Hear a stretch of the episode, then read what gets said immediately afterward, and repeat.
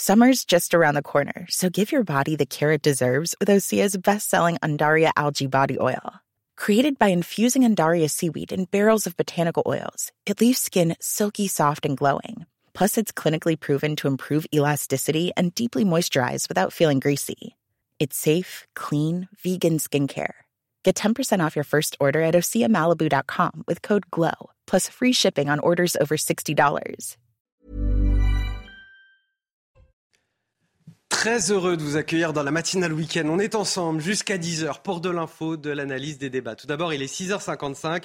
Nous sommes le samedi 17 juin. C'est l'heure de l'éphéméride d'Alexandra Martinez.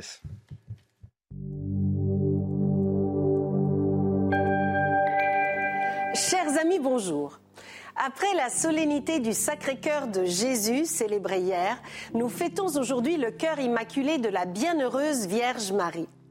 Le lendemain de la fête du Sacré-Cœur, l'Église ne pouvait pas oublier de contempler, de méditer le lien entre la mère et le fils.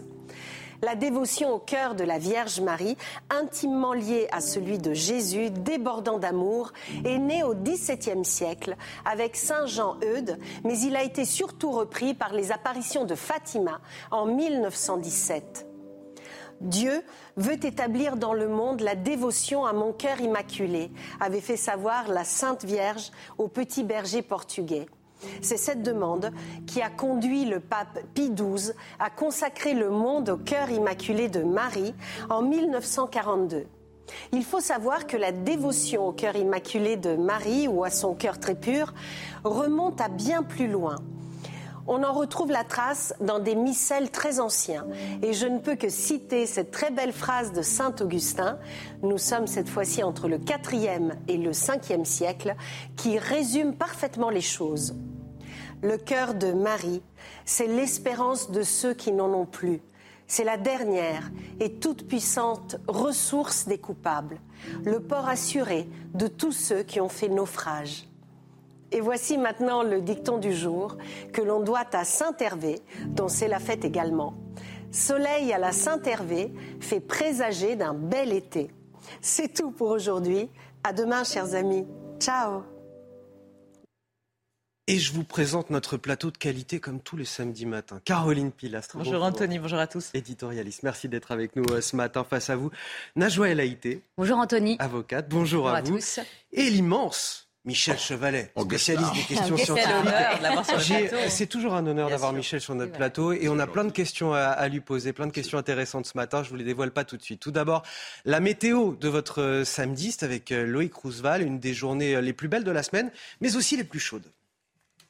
Regardez votre météo avec Samsonite Proxys. Légère, résistante, durable.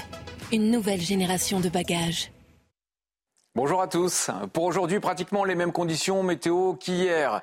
Vous remarquez ces quelques nuages bas possibles, bon, des brumes côtières sur le nord de la Bretagne, mais aussi sur une partie de la Normandie. Ailleurs, un temps sec, pas de précipitation, un soleil simplement voilé, une matinée lumineuse. Ce samedi après-midi, on retrouvera de l'instabilité orageuse sur la chaîne pyrénéenne, avec un risque de chute de grêle localement. Attention, des orages parfois forts, un développement orageux également sur la montagne corse. Ici ou là, quelques gouttes de pluie localisées, mais rien de bien méchant, le plus souvent du soleil. Un temps estival. On passe aux températures matinales qui reste très douce, bien sûr. Valeur minimale après le lever du jour observée comprise entre 11 et 21 degrés. 11 degrés pour Nancy, mais 10 degrés de plus pour euh, Perpignan. De la grande douceur matinale dans les rues de Paris. Les températures maximales seront encore très élevées. Ce sera le dernier jour avec le pic de chaleur. Plus de 30 degrés en moyenne sur le territoire, à l'ombre et à l'abri du vent. 33, ça tombe bien pour la Gironde, pour Bordeaux. 33 également à Toulouse. Même température dans Montpellier. 30 dans Paris. 30 pour Besançon, la chaleur qui s'installe depuis un bon moment maintenant pour le département du Doubs, comptez 31 également à Strasbourg ou encore du côté de Tours. Le dimanche de la fête des pères maintenant, changement de temps avec l'arrivée d'une dégradation orageuse par l'ouest, des orages parfois forts localement. Cette fois-ci, le pourtour méditerranéen devrait rester à l'écart du temps perturbé par rapport à cette semaine, notamment du côté de Sénas ou encore de Marseille et de la Côte d'Azur. Remarquez le retour du vent d'autant et une baisse des températures, des valeurs plus respirables après le passage des orages, forcément. Bon week-end à tous. C'était votre météo avec Samsonite Proxys. Légère, résistante, durable. Une nouvelle génération de bagages. La matinale week-end avec Caroline Pilastre, Najwa Haïté et Michel Chevalet, c'est parti à la une de votre journal de 7 heures. Des milliers de manifestants attendus en Savoie, dans la vallée de la Maurienne, et ce, malgré l'interdiction de rassemblement prononcée par la préfecture. Rassemblement des écologistes contre le projet de ligne ferroviaire Lyon-Turin. Les forces de l'ordre ont déjà contrôlé des véhicules hier soir, saisi plusieurs dizaines d'outils coupants et contondants. Dans ce journal, on reviendra tout d'abord sur ce projet titanesque, un projet qui semble éminemment écologique puisqu'il vise à désengorger les routes. On verra tout cela en détail avec Michel Chevalet justement sur ce plateau. Des semaines de mensonges débités avec aplomb dans les médias. Le marine de, Karine Esquivillon, disparu depuis plus de deux mois, est finalement mis en examen pour meurtre et écroué après être passé aux aveux. Selon lui, il s'agit d'un accident. Nous reviendrons en détail sur sa version des faits, celle qu'il a délivrée au cours de sa garde à vue. La droite doit prendre tous les risques, dépasser l'immobilisme de la majorité sortir des slogans simplistes des extrêmes. C'est ce que nous dit ce matin Éric Ciotti dans une interview au Figaro, alors que se tiennent aujourd'hui les états généraux du parti Les Républicains. Des LR en, quête d'identité qui promettent de se livrer à une introspection lucide. faut-il encore que tout ce travail ne soit pas parasité tôt ou tard par une guerre des chefs et des potentiels candidats? L'analyse de mes invités à suivre sur ce plateau. Mais tout d'abord, vous avez été euh, nombreux à, vous faire une belle frayeur hier soir dans l'ouest de la France. C'était à, 18h38, vous l'avez peut-être ressenti, ce très fort séisme jusqu'à 5,8 sur l'échelle de Richter. L'épicentre se situait à, à Cram-Chaban, en Charente-Maritime. C'est entre La Rochelle et Niort. Mais on a pu le ressentir beaucoup plus loin, hein, jusqu'à Bordeaux, Rennes ou encore Limoges.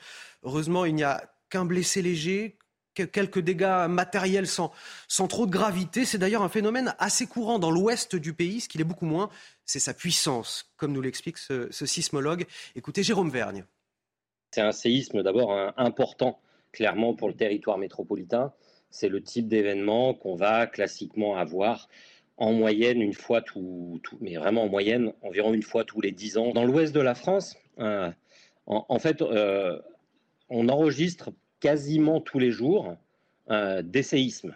Mais ils sont en de manière générale d'une magnitude bien trop faible pour être ressentis par la population. Le, dernier, assez similaire dans l'ouest de la France à, celui d'aujourd'hui, s'était produit en 1972 au niveau de l'île d'Oléron. Mmh. En fait, ce qu'on comprend, Michel Chevalet, c'est que la Terre, elle est vivante, elle bouge tous les jours, elle bouge tout le temps, la Terre. Eh ben, ce qui paraît surprenant, c'est que c'est l'Ouest, alors qu'on pourrait les Pyrénées, les Alpes. Mais non, mais non, mais non, c'est l'Ouest. Pourquoi? C'est une vieille, vieille fracture, l'arc sud-armoricain. C'est-à-dire une grande faille, qui, un réseau de failles qui va de Brest, qui s'incurve au large de Nantes, et puis va, vous voyez, jusque dans la Vendée. Et c'est simplement un réajustement d'une histoire très vieille qui remonte à 200 millions d'années.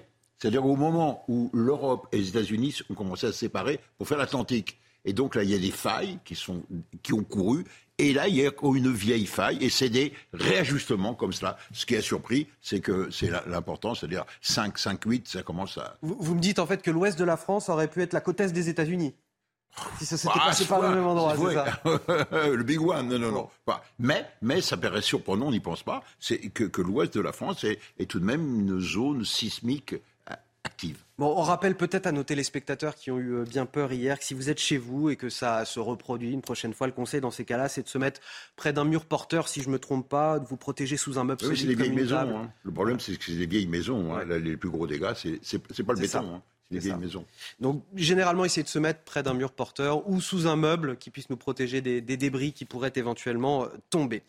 On passe à ce week-end sous haute tension dans la vallée de, la Maurienne, en, Savoie. La justice a confirmé hier soir l'interdiction euh, du rassemblement contre le chantier de ligne ferroviaire euh, Lyon-Turin, rassemblement des écologistes prévu aujourd'hui et demain. Les autorités prévoient jusqu'à 5000 manifestants sur place, dont 400 éléments radicaux, des éléments radicaux qui pourraient provoquer de graves troubles à l'ordre public. On évoquera tout à l'heure la question avec vous, Caroline, et avec vous, Najwa El Haïté, euh, des organisations à l'origine de ce rassemblement et plus particulièrement euh, les soulèvements de la terre euh, que le gouvernement veut faire interdire. On abordera ça tout à l'heure à 7h30. Mais tout d'abord, je voudrais qu'on comprenne bien en quoi consiste ce projet de ligne ferroviaire? Pourquoi il fait polémique? Et pour ça, bah, j'ai toujours le, meilleur d'entre nous qui est sur ce plateau, Michel Chevalet, euh, journaliste scientifique. En quoi euh, consiste ce projet concrètement? L'objectif, c'est de, désengorger quelque part les, routes qui sont occupées par les poids lourds, des milliers, des millions de poids lourds chaque année. Objectif double.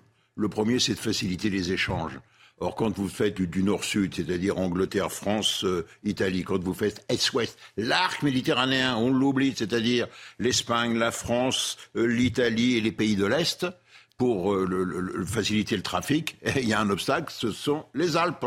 Et donc les Alpes, ben, on a fait des grands tunnels à l'époque, au 19e siècle, avec l'avènement du chemin de fer. Seulement voilà, le trafic, malheureusement, il est beaucoup plus par la route que par le rail. Et c'est là où ça intervient la notion de pollution les Suisses et les Autrichiens ont pris le taureau par les cornes et ont dit on va doubler avec des normes modernes et du grand gabarit et avec de la grande vitesse les tunnels existants. Ils en ont fait deux, le Gotthard et le Brenner. Des travaux gigantesques.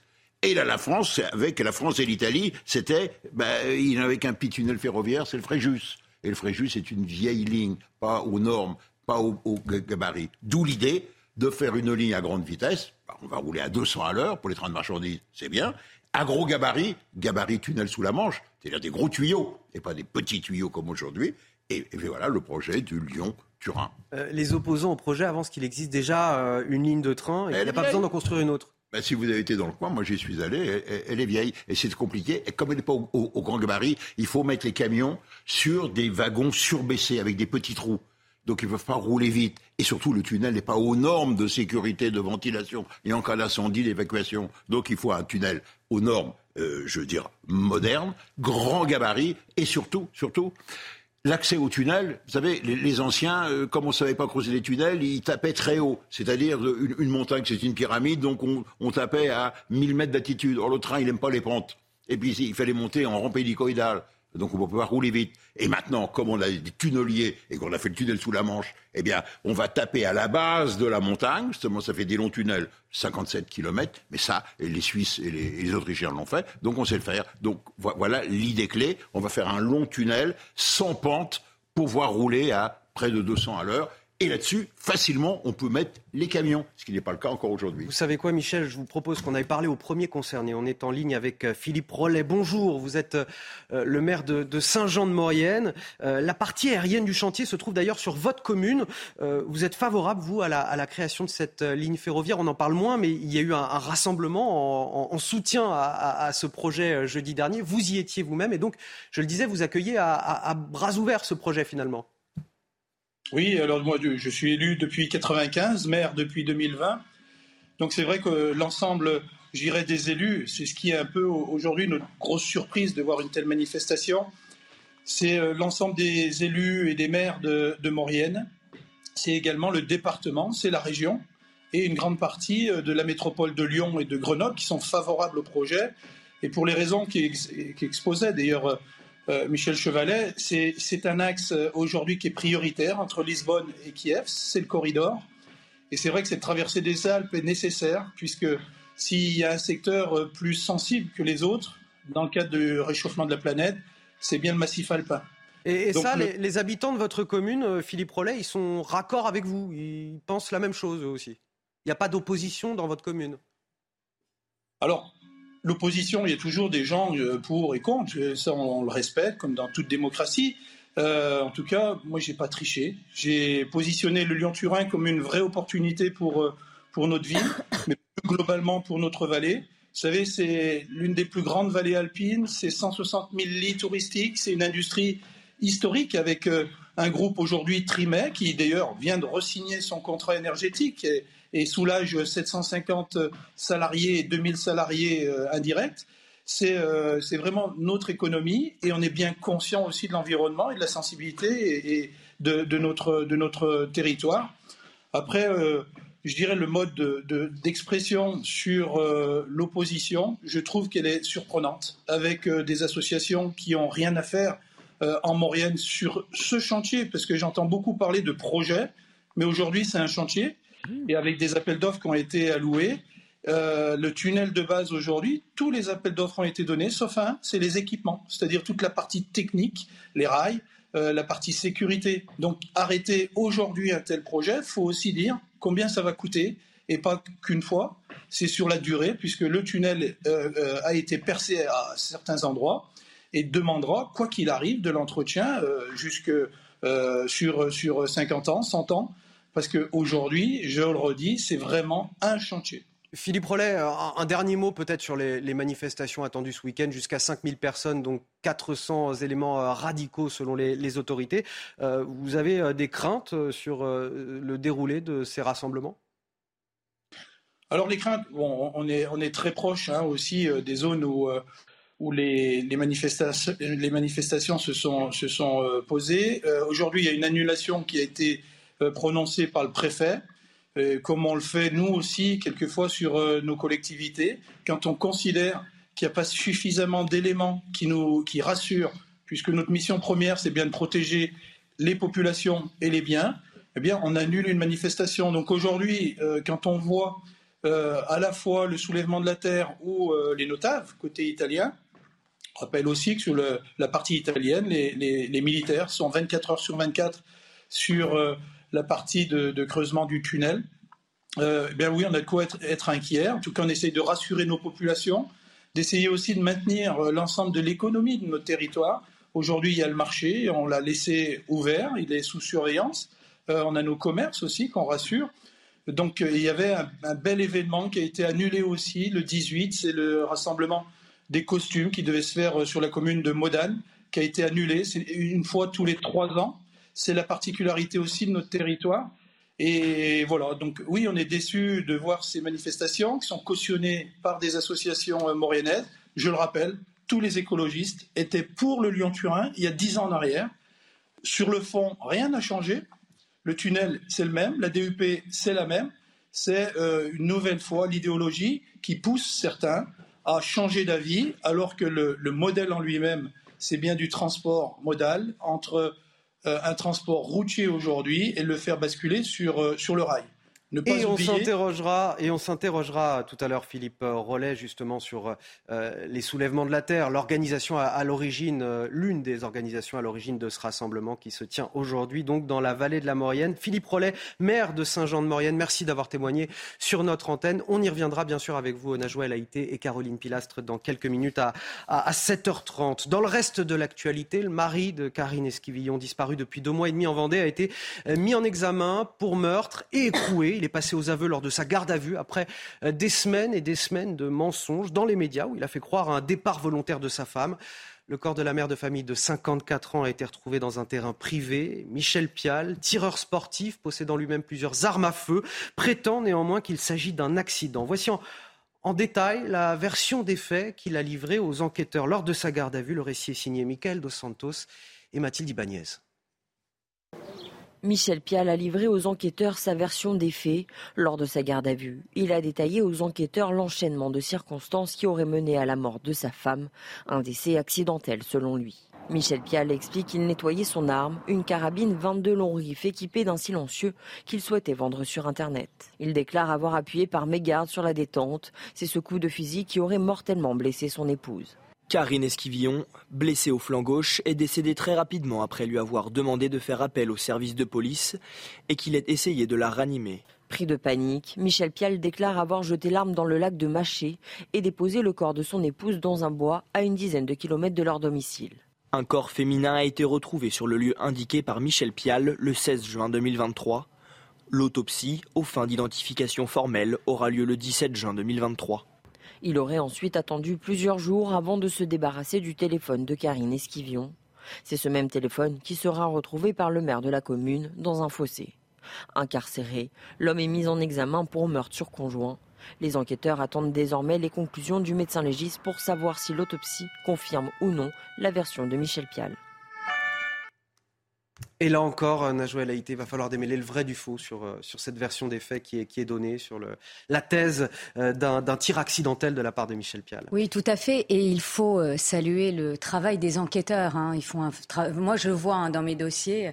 dans ce type d'affaires, ils font un travail vraiment formidable. Et cette affaire nous rappelle bien l'affaire Daval, l'affaire Delphine Jubilard, l'affaire aussi Gaborio, mais Euh, donc je suis euh, l'avocate, mais on en reparlera euh, beaucoup plus tard quand la plainte sera traitée. Mais ce sont des, des, affaires dramatiques puisqu'on parle de meurtre sur mm. conjoint. Et les faits divers nous ont, l'actualité des faits divers nous a habitués à, ce type d'affaires de, de, de manière dramatique et qu'on appelle féminicide. donc là, il y a une information judiciaire, il est mis en examen. On a vu qu'il y a euh, au cours euh, de, plusieurs semaines, euh, il était dans des contradictions et il s'est noyé. Et puis il a avoué à la fin de la garde à vue. Eh bien, laissons mener l'information judiciaire et, en tous les cas, il sera il sera en tous les cas amené à, devant la cour d'assises. 7h15 sur CNews, c'est donc l'heure du rappel de l'actualité dans la matinale. Et ce matin, c'est avec Sandra Tchombo. À la une de l'actualité ce samedi, une réplique sismique de magnitude 5 a été ressentie aux premières heures ce samedi dans les Deux-Sèvres et ce après une première secousse vendredi soir, a indiqué la préfecture. Les pompiers sont mobilisés et procèdent à des actions de reconnaissance pour répondre aux appels et vérifier l'état des bâtiments, en particulier ceux fragilisés lors de la première secousse. Quatre départements du sud-ouest en vigilance orage, vigilance orange orage sont concernés les Landes, le Gers, les Pyrénées-Atlantiques et les Hautes-Pyrénées. Des rafales de vent jusqu'à 80 km/h et des chutes de grêle sont attendues ce samedi. En seconde partie d'après-midi, une dégradation venue d'Espagne franchira l'ouest des Pyrénées. Deux morts et trois blessés dans une nouvelle fusillade en Martinique. Les faits se sont déroulés jeudi dans une cité populaire de Fort-de-France. Depuis le départ en mai dernier d'un escadron de gendarmerie venu en renfort sur l'île. Six homicides ont été perpétrés. Au total, 16 personnes ont été tuées en Martinique depuis le début de l'année. Allez, on va parler politique à présent. Les républicains débordés par leur droite, mais également vampirisés par la majorité. Difficile pour eux de se trouver une identité en ce moment depuis leur échec fracassant à l'élection présidentielle. Alors aujourd'hui, à Paris, euh, Éric Ciotti, le président du parti, organise des états généraux avec euh, pour objectif de se livrer à une introspection lucide et sans tabou de leurs forces et de leurs faiblesses. Première pierre indispensable, selon lui, à leur reconstruction. L'analyse de Johan Usaï.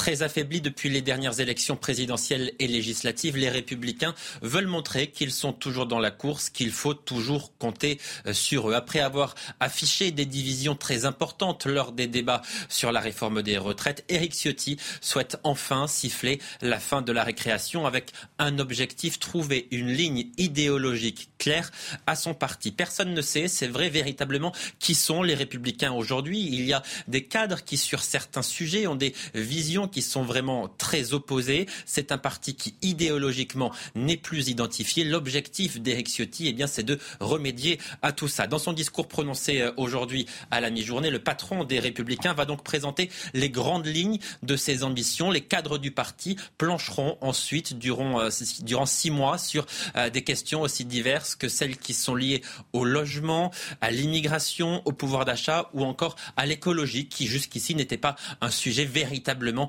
abordé euh, par la droite. Les républicains veulent devenir crédibles pour 2027. C'est vrai qu'ils n'ont plus que ça en tête, être prêts pour la prochaine élection présidentielle. Et pour cela, eh bien, ils doivent bâtir un projet crédible en phase avec la société actuelle qui, c'est vrai, a évolué plus vite que leur logiciel euh, idéologique. C'est pour cela notamment qu'ils vont parler davantage d'écologie pour montrer qu'ils évoluent en même temps que la société.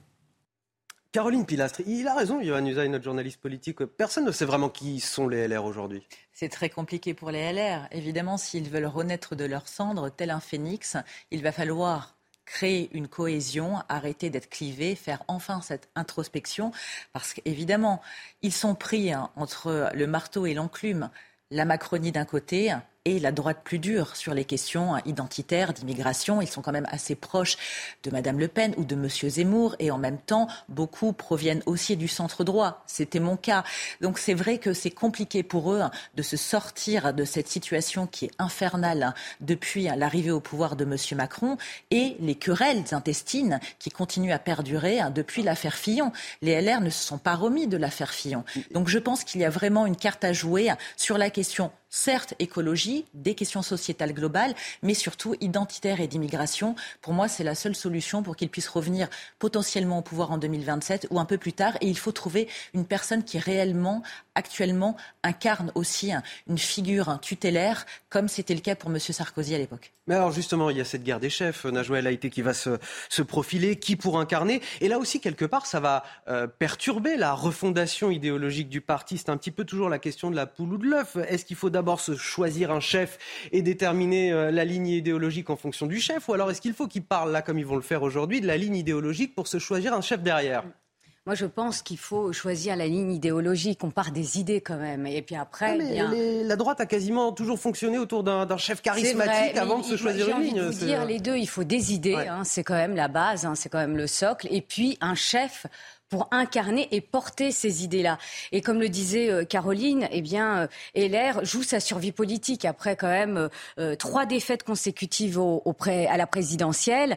il faut vraiment un, un, projet de société qui incarné en effet par un par un chef. Mais on voit que c'est extrêmement difficile. Pourquoi? Parce que vous avez le président de la République et on l'a vu qui n'a pas en, tous les cas annoncé un, un remaniement à venir, les cas, la rumeur est que le remaniement, on en parle. Et force est de constater, c'est euh, que ce remaniement basculerait plutôt euh, à droite. On se pose même la question d'un Premier ministre plutôt de cette euh, tendance politique. Donc ça n'arrange pas non plus LR, surtout s'il y a des débauchages. aujourd'hui. Ils ont intérêt à se Ah bah sinon ils n'existent plus, ils vont disparaître. Bah, eh ben, ça, ça, les fragiliserait d'autant. Donc voilà. par, par la majorité. Complètement. complètement Je pense que M. Macron devra prendre quelqu'un qui soit Macron compatible. On mm. parle beaucoup de Thierry Breton ces derniers temps, en dehors de Mme Borne. Mais si un Éric Ciotti, enfin on parlait aussi de Gérard Larcher, mais il a dit qu'il était euh, contre cette idée, ou un Pradier, c'est encore euh, plus improbable, décider hein, d'aller prendre ce poste, d'aller être Premier ministre, enfin de devenir, eh bien ça serait une catastrophe. Là, les LR euh, disparaîtraient totalement, ça serait une dissolution. En tout cas, le discours d'Éric Ciotti, le président des LR, sera à suivre en direct avec Thierry Cabane à partir de, de ce midi sur CNews, discours à l'occasion de ces états généraux du parti Les Républicains. On va finir avec le secteur de la sécurité qui recrute. À l'approche des Jeux Olympiques de Paris l'an prochain, ce sont pas moins de 15 000 postes qui sont à, pourvoir dans ce secteur. Pour ce faire, Pôle emploi invite en ce moment des entreprises à présenter leur métier aux demandeurs d'emploi. Le but, bah, c'est que ces femmes et ces hommes sans emploi puissent décrocher euh, un CDI. Pour rappel, ils sont un petit peu plus de, 3 millions à être encore euh, inscrits à Pôle emploi. Le reportage dans une agence du Val d'Oise, il est signé euh, Jean-Laurent Costantini et Émilie Gougache. Casser les stéréotypes autour de la sécurité, rendre leur métier attractif, l'occasion est unique pour ces entreprises spécialisées dans le secteur. Que les gens ils parlent encore de vigile, euh, des, mots qui n'existaient pas, euh, euh, des appellations qui n'existaient pas, et, bien sûr nous présenter aussi, mais avant tout d'essayer de, de, rendre encore une fois une image positive de la sécurité privée. Des entreprises qui tiennent à le faire savoir, tout le monde peut travailler dans la sécurité. Le secteur cherche à recruter aussi bien des hommes que des femmes et les aptitudes physiques ne sont pas un frein. Et on y a plein d'aspects de métier, donc travailleur handicapé peut aller dans la télésurveillance. Les femmes sont de plus en plus demandées. On essaie, puisqu'il faut que ça soit normalement 50-50. On est à 16% aujourd'hui sur la sécurité. Il faut que ça monte à 50% parce que, par exemple, sur les événements, la palpation, ça se fait de femme en femme. Autre avantage mis en avant, la rémunération. Aujourd'hui à 10% au-dessus du SMIC. Les salaires ont augmenté depuis 2022. Et les professionnels du secteur assurent que cela va continuer. À l'approche des Jeux Olympiques, les entreprises espèrent rapidement constituer leurs effectifs. 15 000 postes sont à pourvoir. Donc on a prévu de former 20 000 personnes pour avoir 15 000 personnes qui vont participer à cet événement et qui peuvent être recrutées d'ores et déjà. Sur une demi-journée de présentation chez Pôle Emploi, en moyenne, 5 personnes acceptent une formation de plusieurs semaines. Certaines seront embauchées avant même de l'avoir terminée. Vous restez avec nous dans un instant. Ces 5000 manifestants euh, attendus dans la vallée de la Maurienne, en Savoie, parmi lesquels 400 éléments euh, radicaux qui pourraient euh, provoquer de graves troubles à l'ordre public. À, l'origine de cette manifestation, des organisations comme les Soulèvements de la Terre, les Soulèvements de la Terre qui devraient être dissous peut-être par le gouvernement dans les prochains jours, dans les prochaines semaines, si tant est que le, le dossier juridique soit suffisamment dense pour le faire. On va justement en discuter avec vous sur ce plateau dans quelques instants, juste après la pause. Vous restez avec nous. De retour dans la matinale week-end, toujours avec Caroline Pilastre, Najwa El Haïté, Michel Chevalet pour euh, décrypter, analyser l'actualité. On est ensemble jusqu'à 10h sur CNews et c'est un immense plaisir. Voici les titres de votre journal de 7h30. Jusqu'à 5000 manifestants attendus, dont 400 éléments radicaux. Un week-end sous haute tension dans la vallée de la Maurienne en Savoie. C'est là que se tient un rassemblement interdit contre la construction de la ligne ferroviaire Lyon-Turin. Rassemblement à l'initiative notamment des soulèvements de la terre. Cette organisation écologiste radicale dont le gouvernement nous promet la dissolution depuis deux mois. Promesse qui n'est pour l'heure pas suivie d'effet. Pour quelles raisons On vous dira tout dans un instant un abonnement à 11,90 euros par mois pour voir un médecin en téléconsultation. C'est ce que nous propose le groupe privé Ramsay, une sorte de Netflix de la santé, en échange duquel on vous promet un médecin disponible 7 jours sur 7, 24 heures sur 24. Voilà qui suscite une vive colère de l'ordre des médecins. Quand le privé comble les failles du service public, on en débat sur ce plateau. Oui, l'avion zéro émission est possible. Je veux qu'il soit français et européen. C'est ce que nous dit cette semaine Emmanuel Macron. Alors que nous sommes à deux jours du Salon du Bourget, l'espoir de pouvoir un jour voler à bord d'un avion vert sans alourdir notre bilan carbone est-il crédible Ou s'agit-il encore d'une formule de communication politique? La question sera posée ce matin. Et, Michel Chevalet, à sa tête, me donne déjà un élément de réponse. C'est de la communication politique. Je sens venir la, la réponse de Michel, mais il nous dira tout à la fin de ce journal. On commence donc avec ces semaines et ces semaines de mensonges et d'incohérences dans les médias. Il appelait sa femme à revenir à, la maison. Il lui promettait de l'aider. Un aplomb qui glace le sang aujourd'hui puisque Michel Pial est finalement passé aux aveux. C'est lui qui a tué son épouse, Karine Esquivillon, disparue depuis deux mois et demi en Vendée. Il a été mis en examen pour meurtre et écroué. Dans la commune de Maché, où résidait sa famille, les habitants sont évidemment sous le choc. Le reportage de Fabrice Elsner avec le récit de Michael Dos Santos. Dans la commune de Maché, l'émotion a laissé place à la stupéfaction. Si des doutes pesaient sur Michel Pial, beaucoup d'habitants sont surpris par le mensonge du mari de Karine Esquivillon. Jusqu'à maintenant, l'homme avait toujours nié être le meurtrier. Bah, c'est un, malade. Enfin, pour moi, c'est un malade. La première fois que je l'ai vu, bah, elle avait déjà disparu. Euh, c'est il y a une, 15 euh, jours à peu près, où je l'ai vu descendre euh, derrière chez nous avec les, avec les deux petits, ils se promenaient, se promenaient comme ça, euh, comme si de rien n'était. Euh, ça surprend, quoi. Il cachait bien son jeu. Il était, comment dirais-je, c'est dû à l'émotion. Je retrouve pas mes mots. Frédéric Raget, lui, admet avoir eu des doutes dès le départ, après avoir retrouvé par hasard le téléphone de Karine Esquivillon lors d'une balade en forêt.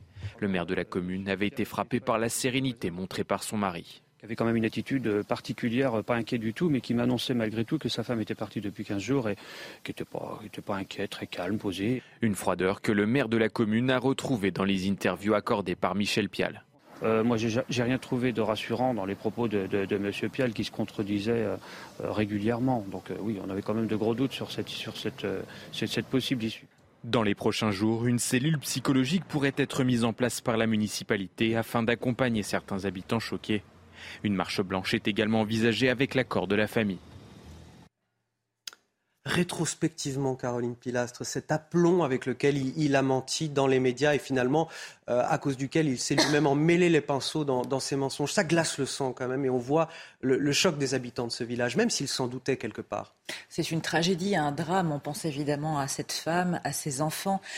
Mon intime conviction, même s'il n'y avait rien d'avéré jusqu'à hier, est que cet individu était coupable, tout simplement parce qu'il y a énormément d'incohérences. C'est un affabulateur. Alors vous me direz, tous les affabulateurs, les mythomanes, ne, ne sont pas forcément des assassins, certes. Mais moi, j'ai eu aussi un gros doute parce que cette femme était très aimante. Elle adorait ses cinq enfants.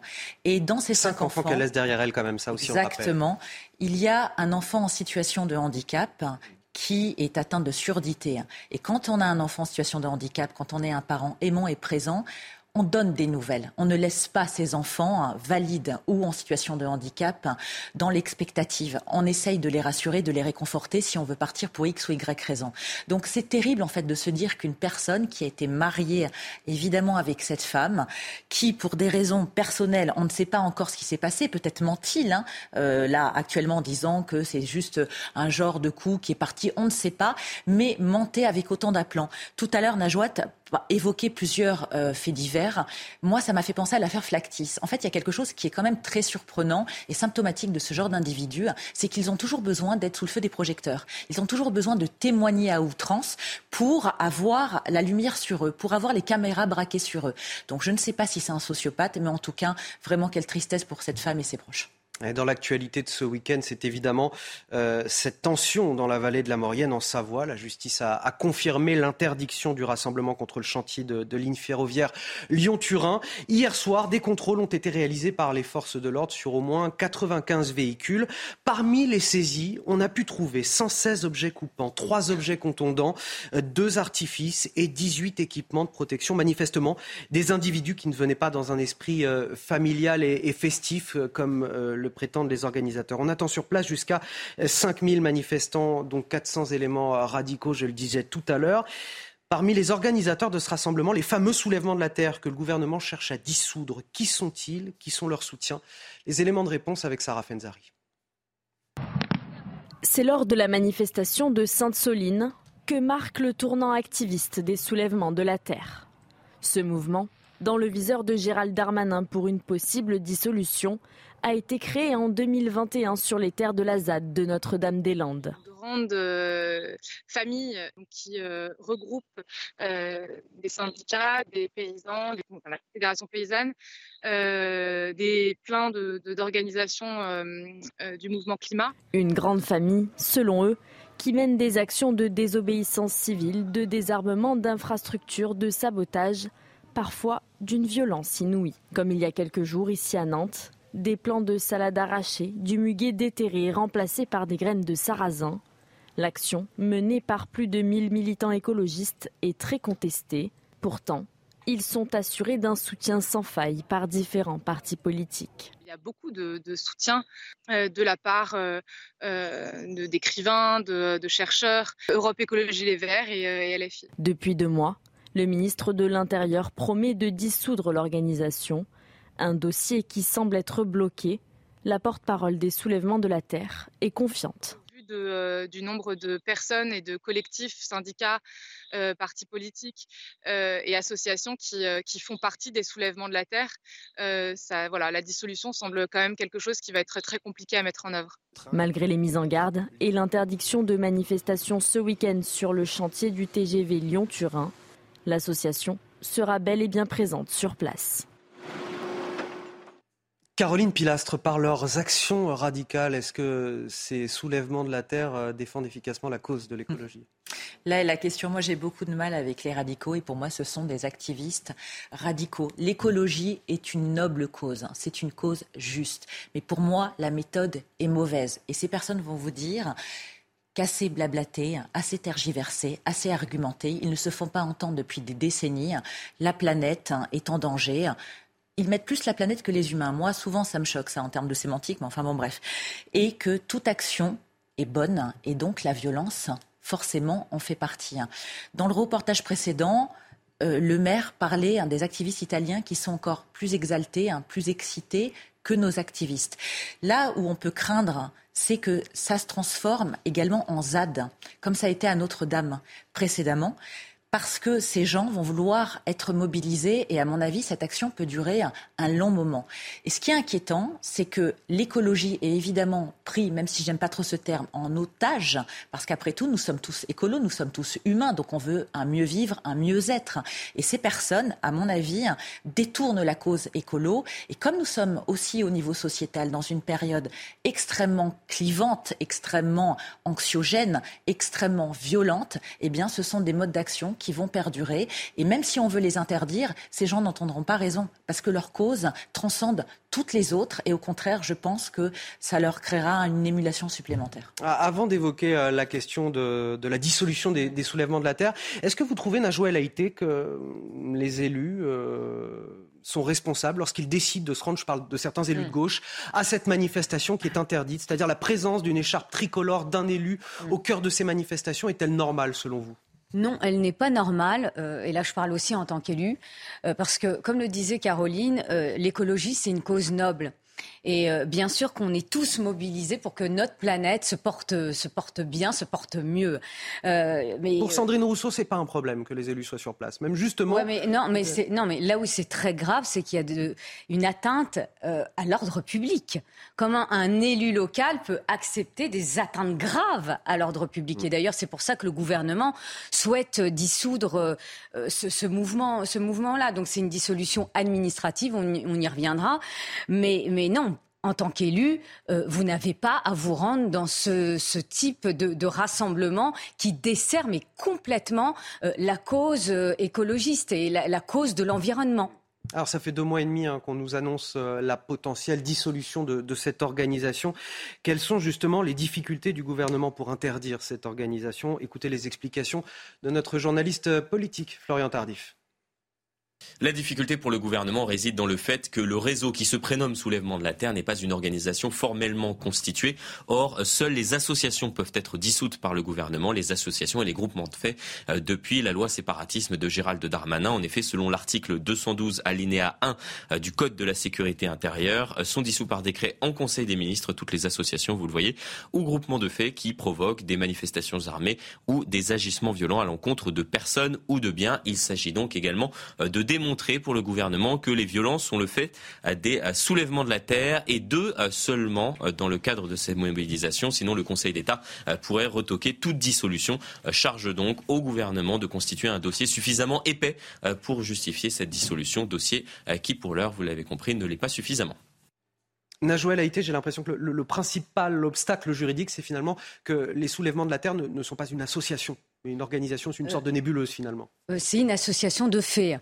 De fait, d'accord. Oui, exactement. Euh, FAIT, euh, c'est une association de faits, mais vous avez un, article que je viens de lire hein, du du Code de la sécurité intérieure qui estime qu'une association de faits également, depuis euh, bah, la loi euh, sur le séparatisme. Quand on dit une association de, faits, ça veut dire que c'est une association qui ne s'est pas, constituée, en tout cas juridiquement en tant qu'association. vous n'avez pas déposé les statuts en préfecture. Que ce soit clair pour nos téléspectateurs. C'est-à-dire que l'association existe, vous vous réunissez, euh, vous avez un, bureau, mais qui n'est qui est pas juridiquement établi. Voilà, il n'y a pas de document qui atteste de tout ça. Mais euh, qui existe parce qu'il organise des actions, euh, il se mobilise, il organise des manifestations, mais il n'existe pas juridiquement parce que les statuts n'ont pas été déposés en préfecture. Mais depuis la fameuse loi euh, sur le séparatisme en juillet 2021, d'après mes souvenirs, euh, une association de faits peut être dissous. Et donc ça rentre dans le cadre de cet article que vous nous avez montré du Code de la sécurité euh, intérieure. Mais après, euh, une fois que le gouvernement décide, et il semblerait que ce soit le cas lors du Conseil des ministres prochain le 21 juin, de dissoudre cette association de faits. Après, l'association peut parfaitement déposer un recours administratif et saisir le Conseil d'État. Et c'est là où le gouvernement a vraiment intérêt à ce que le dossier soit solide et qu'il y ait véritablement des preuves, en tous les cas. Oui, il y a toujours un risque politique à, aller trop vite. C'est-à-dire, on l'avait vu avec l'imam oui. euh, voilà, les revers euh, du gouvernement. Ben oui, et puis les revers juridiques, c'est, ça a un impact aussi euh, sur la politique. Donc ça, montre l'impuissance du pouvoir politique parfois. Donc, euh, donc voilà, il faut vraiment que le gouvernement constitue un dossier solide avec des preuves. bon, l'actualité prouve que il portent atteinte gravement à l'ordre public parce qu'ils feront un recours administratif devant le Conseil d'État. Donc là, la balle est dans le camp euh, euh, du gouvernement.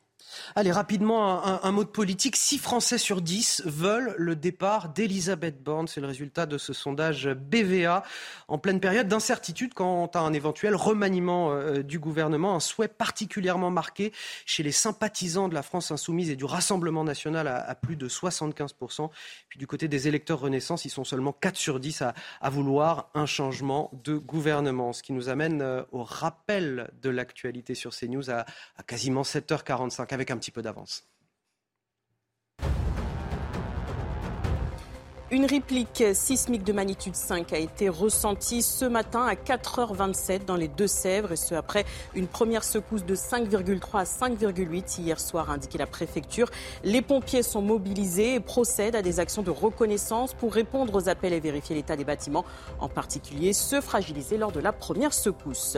Levé partiel des mesures de restriction d'usage de l'eau dans le Vaucluse et le Gard, et ce grâce aux pluies significatives tombées depuis la mi-mai. On observe une évolution plus plutôt favorable de la situation hydrologique sur plusieurs bassins, en particulier sur le débit des cours d'eau et l'humidité des sols. Des restes d'un dinosaure jamais répertorié en Amérique du Sud, découvert en Patagonie chilienne. Il s'agit d'une espèce herbivore, la cinquième découverte au Chili, mesurant jusqu'à 4 mètres de long, pesant une tonne et dotée d'un bec de canard. Celle a vécu euh, il y a 72 millions d'années dans l'extrême sud du pays.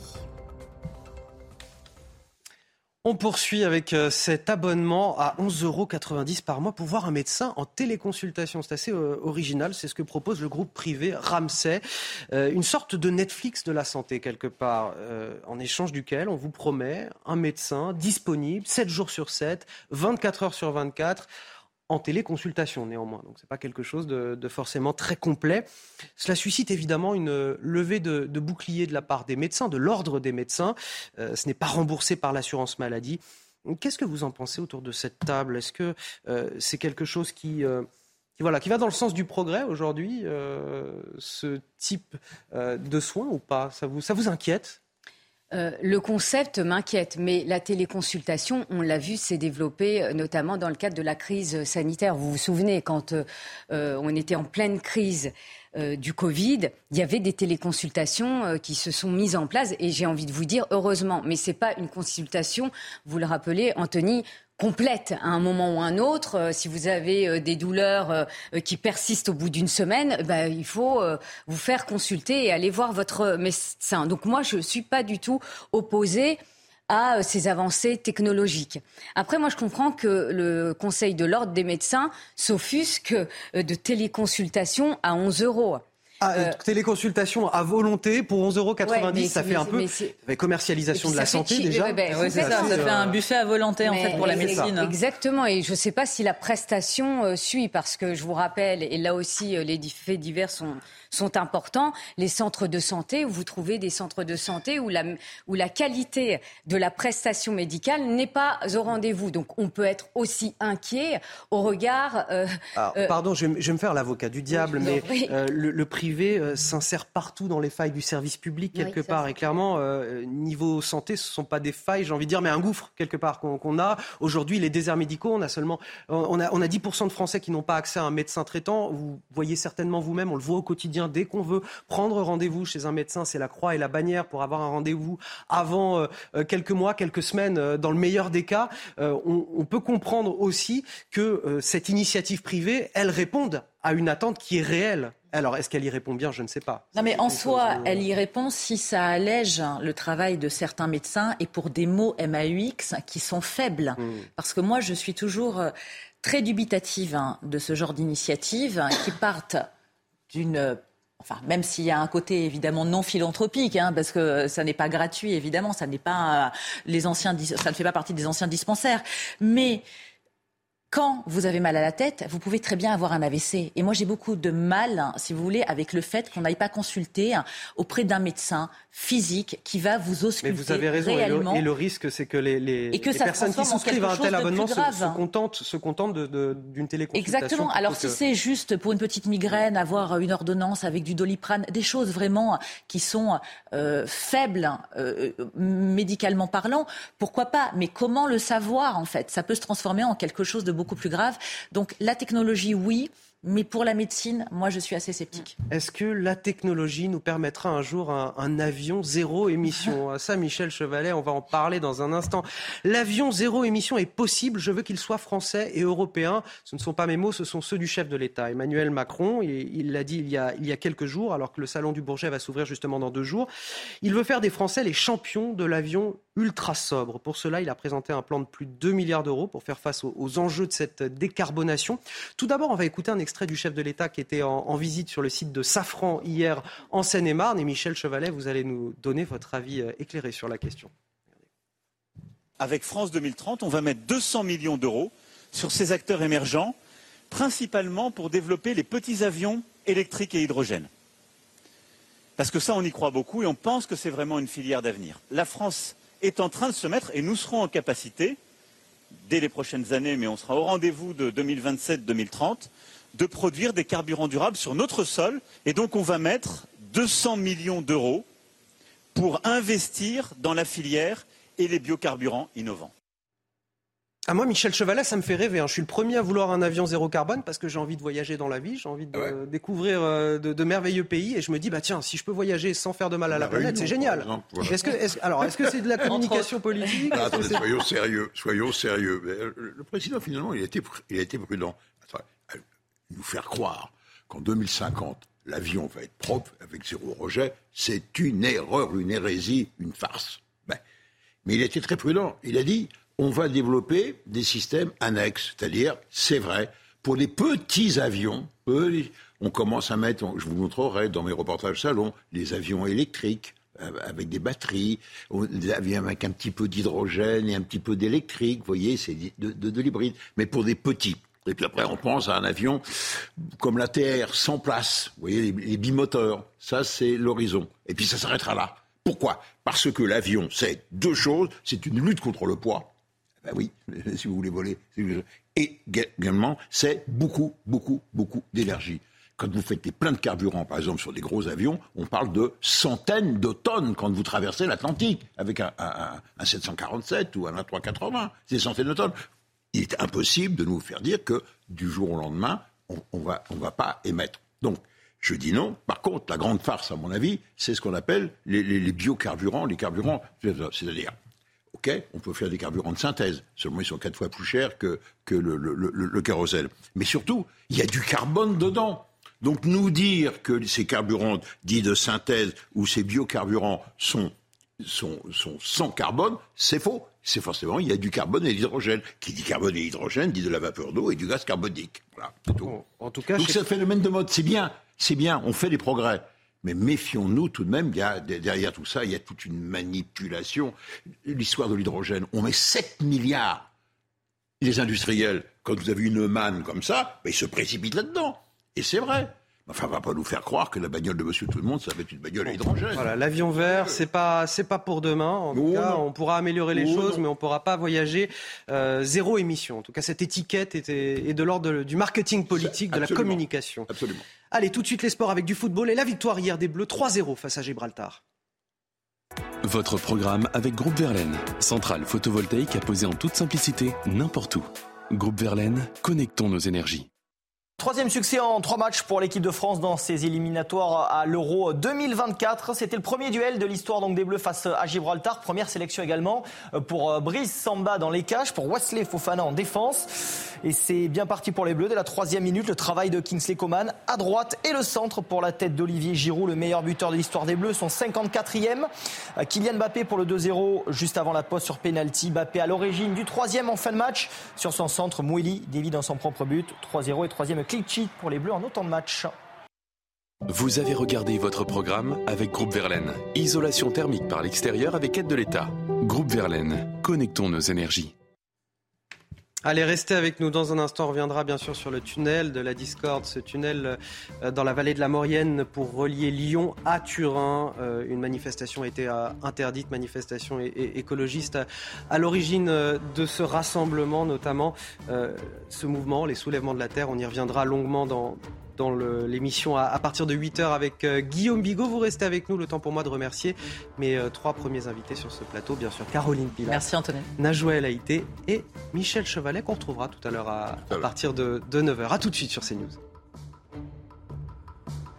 Notre météo avec Samsonite Proxys. Légère, résistante, durable.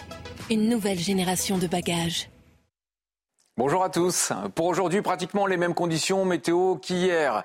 Vous remarquez ces quelques nuages bas possibles, bon, des brumes côtières sur le nord de la Bretagne, mais aussi sur une partie de la Normandie. Ailleurs, un temps sec, pas de précipitation, un soleil simplement voilé, une matinée lumineuse. Ce samedi après-midi, on retrouvera de l'instabilité orageuse sur la chaîne pyrénéenne, avec un risque de chute de grêle localement. Attention, des orages parfois forts, un développement orageux également sur la montagne corse. Ici ou là, quelques gouttes de pluie localisées, mais rien de bien méchant, le plus souvent du soleil. Un temps estival. On passe aux températures matinales qui reste très douce, bien sûr. Valeur minimale après le lever du jour observée comprise entre 11 et 21 degrés. 11 degrés pour Nancy, mais 10 degrés de plus pour euh, Perpignan. De la grande douceur matinale dans les rues de Paris. Les températures maximales seront encore très élevées. Ce sera le dernier jour avec le pic de chaleur. Plus de 30 degrés en moyenne sur le territoire, à l'ombre et à l'abri du vent. 33, ça tombe bien pour la Gironde, pour Bordeaux. 33 également à Toulouse. Même température dans Montpellier. 30 dans Paris. 30 pour Besançon, la chaleur qui s'installe depuis un bon moment maintenant pour le département du Doubs, comptez 31 également à Strasbourg ou encore du côté de Tours. Le dimanche de la fête des pères maintenant, changement de temps avec l'arrivée d'une dégradation orageuse par l'ouest, des orages parfois forts localement. Cette fois-ci, le pourtour méditerranéen devrait rester à l'écart du temps perturbé par rapport à cette semaine, notamment du côté de Sénas ou encore de Marseille et de la Côte d'Azur. Remarquez le retour du vent d'autant et une baisse des températures, des valeurs plus respirables après le passage des orages, forcément. Bon week-end à tous. C'était votre météo avec Samsonite Proxys. Légère, résistante, durable. Une nouvelle génération de bagages. Vous êtes sur CNews et vous êtes au bon endroit, puisqu'on est ensemble pour la matinale week-end jusqu'à 10h pour de l'info, de l'analyse, des débats. À 8h10, dans un instant, le célèbre Guillaume Bigot, qui est à mes côtés, déjà politologue, pour euh, décrypter toute l'actualité. Voici les grands titres de votre matinale. À la une, évidemment, des milliers de manifestants attendus en Savoie, dans la vallée de la Maurienne. Et ce, malgré l'interdiction de rassemblement prononcée par la préfecture. Rassemblement des écologistes contre un, un projet de ligne ferroviaire Lyon-Turin. Les forces de l'ordre ont déjà contrôlé des véhicules hier soir et saisi plusieurs dizaines d'outils compants et contondants.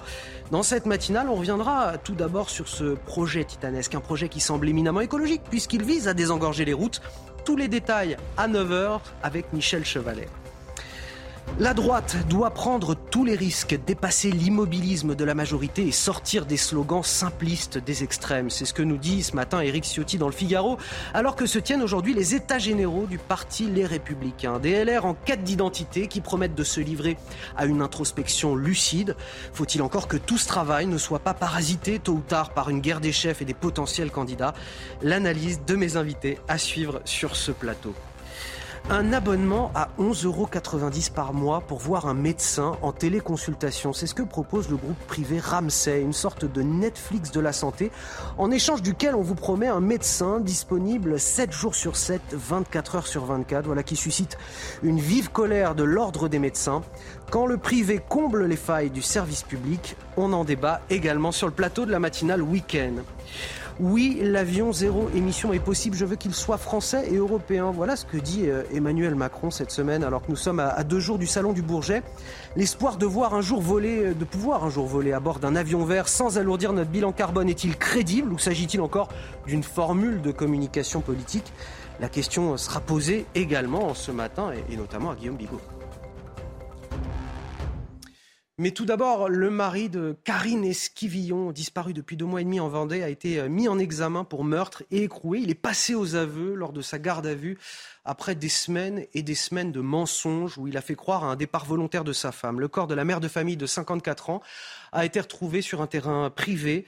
Michel Pial, tireur sportif, possédant d'ailleurs plusieurs armes à feu, prétend néanmoins qu'il s'agit d'un accident. Voici en détail la version des faits qu'il a présentée aux, enquêteurs. Le récit est, signé Michael Dos Santos et Mathilde Ibanez. Michel Pial a livré aux enquêteurs sa version des faits lors de sa garde à vue. Il a détaillé aux enquêteurs l'enchaînement de circonstances qui auraient mené à la mort de sa femme, un décès accidentel selon lui. Michel Pial explique qu'il nettoyait son arme, une carabine 22 long rifles équipée d'un silencieux qu'il souhaitait vendre sur Internet. Il déclare avoir appuyé par mégarde sur la détente. C'est ce coup de fusil qui aurait mortellement blessé son épouse. Karine Esquivillon, blessée au flanc gauche, est décédée très rapidement après lui avoir demandé de faire appel au service de police et qu'il ait essayé de la ranimer. Pris de panique, Michel Pial déclare avoir jeté l'arme dans le lac de Maché et déposé le corps de son épouse dans un bois à une dizaine de kilomètres de leur domicile. Un corps féminin a été retrouvé sur le lieu indiqué par Michel Pial le 16 juin 2023. L'autopsie, aux fins d'identification formelle, aura lieu le 17 juin 2023. Il aurait ensuite attendu plusieurs jours avant de se débarrasser du téléphone de Karine Esquivion. C'est ce même téléphone qui sera retrouvé par le maire de la commune dans un fossé. Incarcéré, l'homme est mis en examen pour meurtre conjoint. Les enquêteurs attendent désormais les conclusions du médecin légiste pour savoir si l'autopsie confirme ou non la version de Michel Pial. C'est évidemment une euh, commune tout entière qui est aujourd'hui euh, sous le choc, la commune de Maché en Vendée. Vous verrez aussi tout à l'heure notre reportage auprès des, habitants. Vous écouterez les témoignages recueillis par nos reporters et notamment euh, Fabrice Elsner. Vous restez avec nous sur CNews dans quelques instants. On revient avec Guillaume Bigot sur CNews et sur Europe 1 face à Bigot pour décrypter toute l'actualité du jour. A tout de suite sur CNews. Bonjour et bienvenue sur CNews et sur Europe 1. On est ravis de vous accueillir. Il est 8h10 et à 8h10, c'est l'heure de Face à Bigot avec ce cher Guillaume Bigot. 45 minutes d'infos et d'analyse avec vous, Guillaume. Bonjour. Bonjour et ravi de vous retrouver, cher Anthony. C'est un plaisir euh, partagé. 45 minutes d'échanges passionnants avec vous et on va commencer avec cette actualité du jour. Ce week-end, sous haute tension dans, dans, la vallée de la Maurienne, en Savoie, la justice a confirmé hier soir l'interdiction euh, du rassemblement contre le chantier de ligne ferroviaire Lyon-Turin, rassemblement de militants écologiques prévu aujourd'hui et demain. Les autorités prévoient jusqu'à 5000 personnes sur place, donc 400 éléments radicaux qui pourraient provoquer de graves troubles à l'ordre public. On évoquera tout à l'heure avec vous, Guillaume Bigot, la, la question des organisations à l'origine de ce rassemblement et plus particulièrement les soulèvements de la terre que le gouvernement veut faire interdire. Mais tout d'abord, je voudrais qu'on comprenne bien en quoi consiste ce projet de ligne ferroviaire et pourquoi il fait polémique. Les explications avec Mathilde Ibanez et Mathilde Couvillier-Flornois. C'est un projet ambitieux, vieux de plusieurs années et controversé. La liaison ferroviaire transalpine reliant Lyon à Turin va faire 271 km. Ce projet a pour objectif de créer un accès plus rapide et de permettre d'acheminer 40 millions de tonnes de marchandises par an et 5 millions de voyageurs. L'objectif aussi, désengorger le sud de la France et dévier près de 3 millions de poids lourds qui traversent les Alpes chaque année. Pourtant, ce projet fait polémique auprès des écologistes, car un tunnel de base international de 57 km sous les Alpes va être créé. Ce chantier représente un investissement de 8,6 milliards d'euros, soit un engagement de 2,2 milliards d'euros pour la France. Outre la participation des États français et italiens, l'Union européenne finance la partie internationale du programme à hauteur de 40%. Le projet Lyon-Turin datant de 1991 a connu beaucoup de péripéties. Sa mise en service est prévue en 2030. Alors Guillaume Bigot, on en parle moins, mais ce projet, il est aussi soutenu par des élus euh, locaux. Je vous propose d'écouter Philippe Rollet, il est maire de Saint-Jean-de-Maurienne.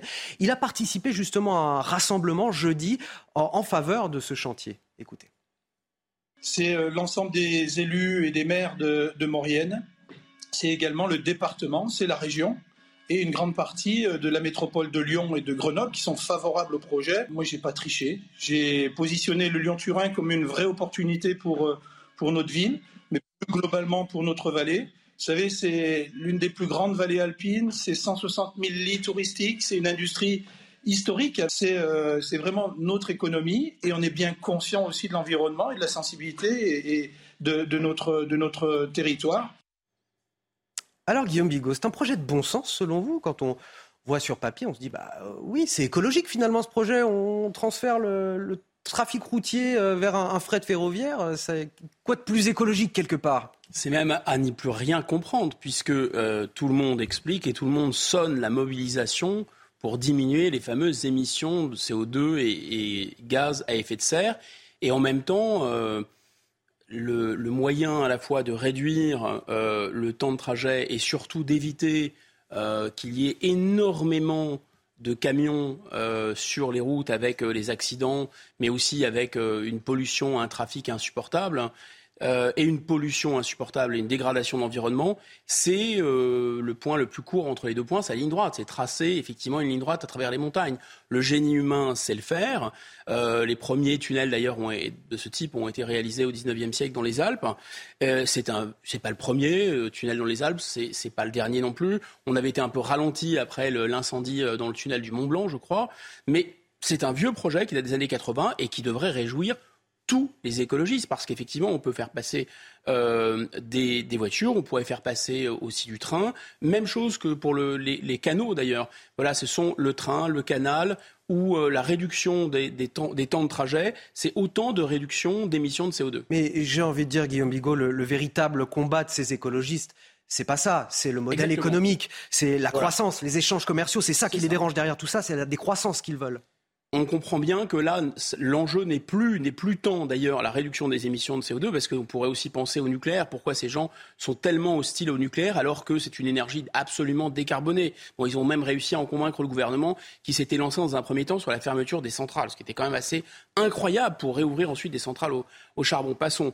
Mais oui, vous avez raison, de manière sous-jacente, c'est la détestation de la croissance économique. D'ailleurs, c'est un thème aujourd'hui qui est porté par certains, et après tout, pourquoi pas Ça peut être dans le débat, ça mérite d'être discuté, mais c'est les modes opératoires qui posent problème. On peut discuter de la décroissance, est-ce que la décroissance est une bonne idée?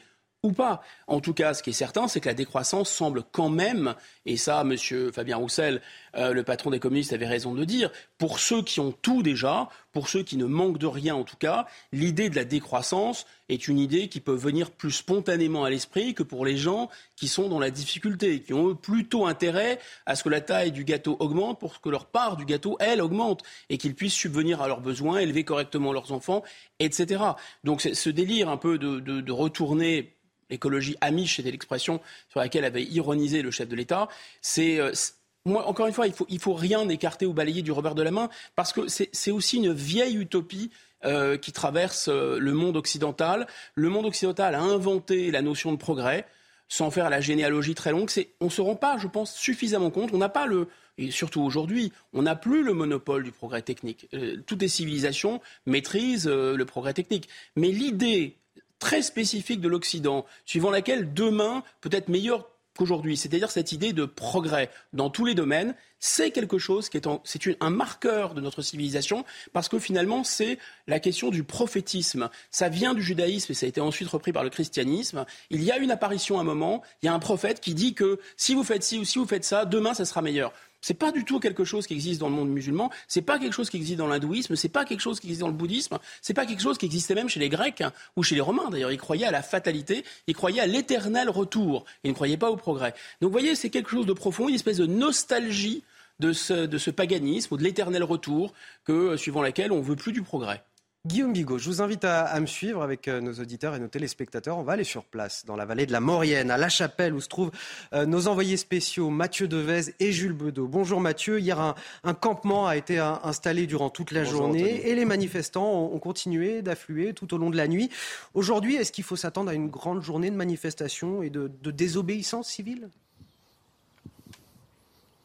Tout à fait, Anthony. Ce sont plus d'un millier de manifestants déterminés et aguerris qui se sont installés ici à la chapelle. Le maire de la commune les a d'ailleurs autorisés à prendre possession des lieux et un véritable camp de base a été installé derrière nous avec des chapiteaux, des points d'information, une cantine et même une base médicale. Et aujourd'hui, vous l'avez dit, selon le programme officiel, c'est une grande journée de mobilisation internationale pour la défense de l'eau. Les organisateurs appellent d'ailleurs à venir vêtus de bleu et à se munir également de casseroles tout simplement pour faire du bruit. Les autorités s'attendent à pas moins de 4000 manifestants, dont 400 à 500 éléments radicaux. Il faut savoir que 2000 policiers et gendarmes seront mobilisés et que tout simplement les premiers contrôles ont montré que des profils potentiellement à risque, potentiellement violents seront bien présents car près de 195 véhicules ont été contrôlés et pas moins de 116 objets contendants ont été confisqués. Les autorités redoutent également la création d'une ZAD, une zone à défendre ici dans la vallée de la Maurienne. Merci pour ces précisions, euh, Mathieu Devez, accompagné de, Jules Bedeau dans la vallée de la Maurienne et qui suit pour nous euh, ces euh, manifestations. On entendait ce que nous disait Mathieu Devez, Guillaume Bigot. Des contrôles ont été réalisés au moins sur une centaine de véhicules. Parmi les saisies, on a pu trouver 116 objets coupants, 3 objets contondants, 2 artifices, 18 équipements de protection. manifestement, des individus qui ne venaient pas dans un esprit festif et familial. Ah, je crois que c'était pas bon enfant, non, de venir avec des des pinces coupantes, des marteaux, etc. Et c'est pas non.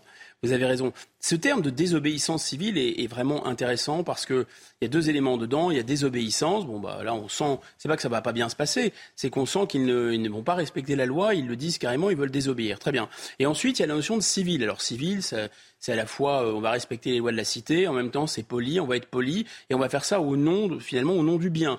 C'est l'idée de Gandhi, la désobéissance civile. C'est-à-dire, mais il y, a deux paramètres qui changent. C'est que Gandhi, un, c'était strictement non violent. Euh, il ne s'agissait pas de, euh, de s'en prendre au bien d'autrui, de faire du vandalisme euh, ou d'aller même carrément au contact des forces de l'ordre, comme on l'a vu à Sainte-Soline, de manière très violente. Donc ça, c'était pas du Gandhi. Et deuxièmement, Gandhi, c'était face à un, un, régime impérial britannique qui était tout sauf démocratique. Là, nous sommes en démocratie, les lois sont votées par le peuple et pour le peuple, enfin, théorie du moins. Et de l'autre côté, donc ils ont le droit de pas être d'accord, mais enfin c'est une démocratie. Et de l'autre, bah, ils ne se contentent pas simplement de désobéir. D'ailleurs, ils ne veulent pas désobéir. Désobéir à qui ou à quoi? Ce qu'ils veulent, c'est empêcher ce que la population euh, a décidé, ce que les gouvernements démocratiquement élus ont décidé de part et d'autre des Alpes. C'est ça dont il est question. Donc c'est un mouvement euh, stricto sensu, qui n'est pas de désobéissance civile, qui est euh, de contestation euh, de la loi démocratique. Maintenant, le, la question des soulèvements de la terre est vraiment c'est un mouvement vraiment intéressant dans sa, je dirais, dans sa, dans sa capacité euh, de mobilisation, dans son caractère composite. Parce que oui, il y a de la violence. Euh, Monsieur Darmanin s'était peut-être un peu emballé, il avait parlé d'éco-terrorisme. Et en fait, on voit bien que c'est une radicalité qui répond à une autre. Madame Panot, elle parle d'écocide. Hein, comprenez, on va faire un génocide de la planète. Non, mais ça va pas bien. Écocide contre écoterrorisme. C'est très excessif. Dire qu'on dégrade mmh. l'environnement, très bien. Mais écocide, vous voyez, c'est complètement fou. Et de l'autre côté, éco-terrorisme. Ah non, on n'est quand même pas sur des gens qui vont rafaler à la Kalachnikov dans une salle de spectacle. C'est pas, c'est pas ça dont on parle. Du vandalisme, oui. Violer la loi, oui. Attaquer les forces de l'ordre de manière agressive, indiscutablement. Tout ça ne, ne va pas du tout. Mais c'est pas non plus du terrorisme, vous voyez. Alors, vous avez évoqué deux questions en, filigrane. Qui sont ces soulèvements de la Terre? Qui sont-ils exactement? Et euh, qui sont leurs soutiens, et notamment parmi les politiques? Tout d'abord, les éléments de réponse de Sarah Fenzari, on commente juste après. C'est lors de la manifestation de Sainte-Soline que marque le tournant activiste des soulèvements de la Terre. Ce mouvement, dans le viseur de Gérald Darmanin pour une possible dissolution, a été créé en 2021 sur les terres de la ZAD de Notre-Dame-des-Landes grande euh, famille qui euh, regroupe euh, des syndicats, des paysans, la fédération paysanne, des plein d'organisations du mouvement climat. Une grande famille, selon eux, qui mène des actions de désobéissance civile, de désarmement d'infrastructures, de sabotage, parfois d'une violence inouïe, comme il y a quelques jours ici à Nantes. Des plants de salade arrachés, du muguet déterré remplacé par des graines de sarrasin, L'action, menée par plus de 1000 militants écologistes, est très contestée. Pourtant, ils sont assurés d'un soutien sans faille par différents partis politiques. Il y a beaucoup de, soutien euh, de la part euh, euh, d'écrivains, de, chercheurs, Europe Écologie Les Verts et, LFI. Depuis deux mois, le ministre de l'Intérieur promet de dissoudre l'organisation, un dossier qui semble être bloqué. La porte-parole des soulèvements de la Terre est confiante. Euh, du nombre de personnes et de collectifs, syndicats, euh, partis politiques euh, et associations qui, qui, font partie des soulèvements de la Terre, ça, voilà, la dissolution semble quand même quelque chose qui va être très compliqué à mettre en œuvre. Malgré les mises en garde et l'interdiction de manifestations ce week-end sur le chantier du TGV Lyon-Turin, l'association sera bel et bien présente sur place. Alors Guillaume Bigot, une petite question sur les, soutiens justement au, soulèvement de la Terre. Il y aura encore une fois euh, des élus de la République qui seront présents à cette manifestation euh, interdite, des élus de gauche. Est-ce que l'écharpe tricolore peut s'afficher sur une manifestation interdite? Est-ce que c'est responsable? Est-ce que c'est légitime de la part d'élus? C'est en tout cas ce que pense Sandrine Rousseau aujourd'hui. Non, et d'ailleurs, ils ne le présentent pas exactement comme ça, ils sont plus malins. Euh, Madame Rousseau est tout sauf sotte, elle est, c'est une ultra provocatrice, mais elle est souvent assez réfléchie et elle calcule précisément ses provocations. Là, ce qu'elle a dit, c'est qu'elle allait mettre son écharpe tricolore un peu euh, comme un casque bleu, si vous voulez. Exactement, comme une force de paix entre les forces. Ah mais alors j'ai envie de vous dire, Guillaume Bigot, c'est presque encore plus grave, parce qu'elle dit que l'écharpe tricolore va arriver entre les forces de l'ordre et les manifestants, comme s'ils étaient sur un pied d'égalité. Exactement, exactement. C'est-à-dire qu'elle considère que la lutte des soulèvements de la terre peut-être est illégale, mais totalement légitime, et elle paraît de sa légitimité parce qu'elle est du bon côté de la barrière de l'histoire, mais en même temps de sa légalité parce qu'elle est élue, dit-elle, va à la fois documenter potentiellement ce que les méchantes forces de l'ordre, vous savez, les, troupes de Dark Vador là, vont faire en, tapant euh, les gens qui sont euh, les rebelles, comme dans Star Wars, qui vont sauver la planète. Et de l'autre côté, elle veut aussi, dit-elle, ça c'est très habile, empêcher le vase de déborder du côté des manifestants. Parce que vous comprenez, ils sont tellement dans le vrai à sauver les petits oiseaux, les grenouilles, etc., que c'est normal. Bah, après, leur sang peut, peut bouillir, ils peuvent faire n'importe quoi, ils peuvent s'en prendre aux forces de l'ordre. Alors ce qui est intéressant, c'est que ces soulèvements de la terre, ça vient complètement de la ZAD de Notre-Dame-des-Landes. C'est vraiment cette culture-là de, de, zadiste. Et il y a donc deux dimensions. Il y a une dimension statique et il y a une dimension dynamique. Et donc c'est assez bien conçu leur histoire. C'est pour ça que ça fait vraiment peur au gouvernement. C'est parce que leur ambition, c'est à chaque fois d'installer une espèce de foire du trône avec des os de poulet dans les cheveux, avec des gens qui s'habillent au Moyen Âge, qui ont des catapultes, des trucs, enfin une espèce de d'ambiance euh, euh, de fête foraine. Je, je précise pour ceux qui nous écoutent que vous caricaturez légèrement. Légèrement. voilà. légèrement. Euh, mais enfin, il y a quand même une aspiration à revenir à une sorte de société pré-industrielle et de débrouille d'ailleurs, euh, qui, a un côté un peu sympathique, mais vraiment euh, ambiance aussi un peu hippie. Donc ça, c'est s'installer. Et une fois qu'ils sont là, confère la jurisprudence Notre-Dame-des-Landes, eh bien c'est très difficile, très compliqué, à la fois pour des raisons juridiques et d'ordre public, de les en chasser. Et donc, il y a cet élément-là. Donc, ils veulent installer la ZAD permanente partout, là où ils font une contestation, hop, c'est une ZAD. Le deuxième mouvement, c'est que c'est c'est le, mouvement permanent, justement, c'est que c'est euh, la Netflixisation de leur, leur, euh, de leur action. C'est-à-dire qu'ils annoncent avec un calendrier en disant voilà, la série 1 commence là, la série 2 commence là, la série 3 commence là. La Maurienne, il l'avait annoncé au moment de Sainte-Soline, et même bien avant Sainte-Soline. Ça fait partie de tout un programme. Donc ces gens sont très organisés, et ils en ont comme ça, euh, dans leur, ils ont plus d'un tour dans leur sac. Ensuite, évidemment, ils ont des très bons juristes autour d'eux, et ils ont, vous le soulignez, des soutiens. Et pas n'importe quel soutien. Vous avez non seulement des syndicats, vous avez des partis politiques. Alors, en général, voilà, ELV toujours dans le coup, forcément, ils ne peuvent pas se laisser déborder par les soulèvements mandataires, ils ne peuvent pas être plus verts, plus verts que verts. Euh, il y a LFI, qui maintenant est aussi, euh, aussi vert que rouge en réalité. Euh, et vous avez euh, évidemment tous les syndicats inévitables qui sont dans cette mouvance-là, notamment la Confédération paysanne. Mais vous avez toute l'extrême gauche, toutes les nuances, 50 nuances de trotskisme qui se retrouvent là-dedans. vous avez toutes les associations féministes, altermondialistes, alternatiba. Enfin bref, ça fait vraiment une espèce de grande guirlande où toute cette mouvance, en fait, c'est une constellation, c'est une galaxie qui va attirer et qui va permettre de faire converger les luttes. La fameuse convergence des luttes, ils en ont tous rêvé et les soulèvements de la Terre l'ont fait. C'est pour ça que c'est potentiellement dangereux. Quel, quel, avenir, j'ai envie de dire, pour les, soulèvements de la Terre, puisque ça fait deux mois et demi que le gouvernement nous promet une prochaine dissolution euh, de cette euh, organisation. Pourtant, ça ne se fait pas. Euh, quelles sont les difficultés du gouvernement pour interdire cette organisation? Alors, avant que vous y répondiez, Guillaume Bigot, d'abord, c'est comme question. effectivement, les explications de notre journaliste politique, Florian Tardif. La difficulté pour le gouvernement réside dans le fait que le réseau qui se prénomme Soulèvement de la Terre n'est pas une organisation formellement constituée.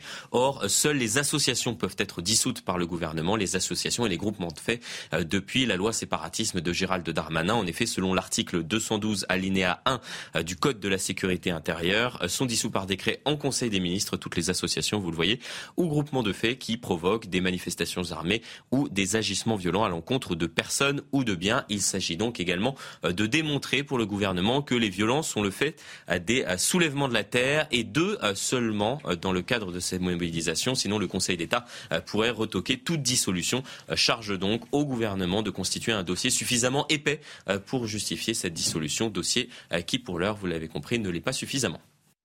Ah toute la difficulté, Guillaume Bigot, c'est que ce n'est pas une association formellement constituée, c'est une association de fait. Il va falloir un, dossier juridique euh, euh, très important pour le gouvernement, très bien constitué, très lourd pour pouvoir euh, faire dissoudre ce mouvement.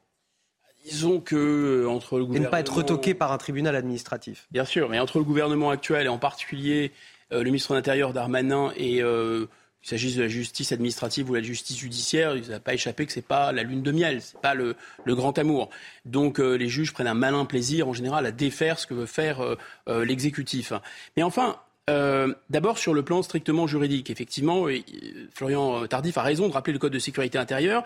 il est question pas seulement d'associations, parce que là on va dire que les soulèvements de la terre ne sont pas constitués en association, ils sont malins et bien conseillés, ils ne se sont pas constitués en association, mais de groupements de faits. Or nous sommes dans un cas de groupement de faits. C'est indiscutable, ils ont des sites internet, ils publient des choses, ils appellent à manifester, enfin c'est un groupement de faits et en plus ils se rassemblent réellement.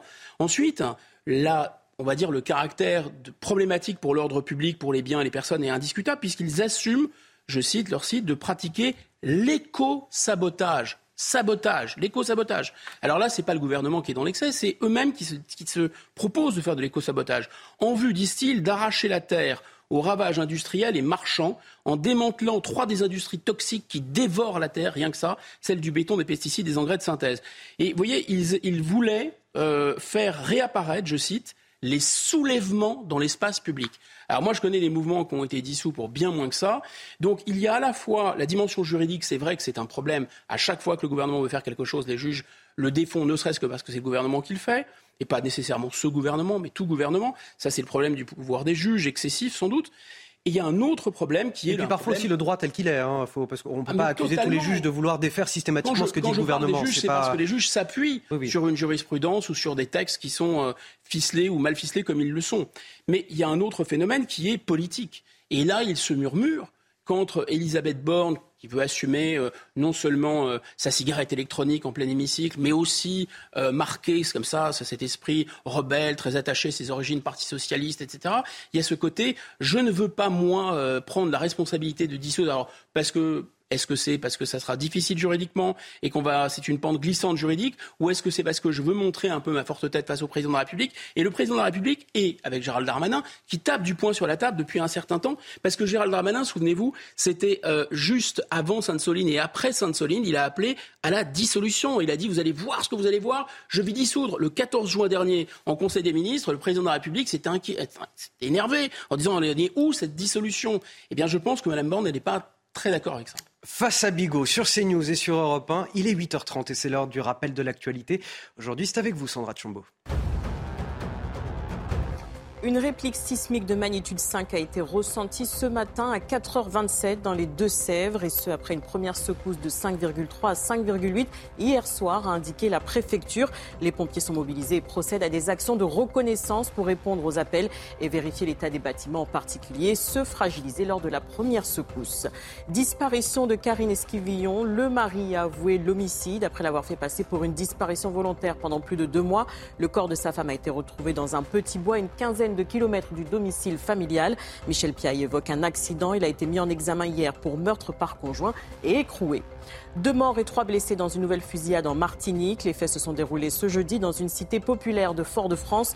Depuis le départ en mai dernier d'un escadron de gendarmerie venu en renfort sur l'île, six homicides ont été perpétrés. Au total, 16 personnes ont été tuées en Martinique depuis le début de l'année, dont 11 par arme à feu.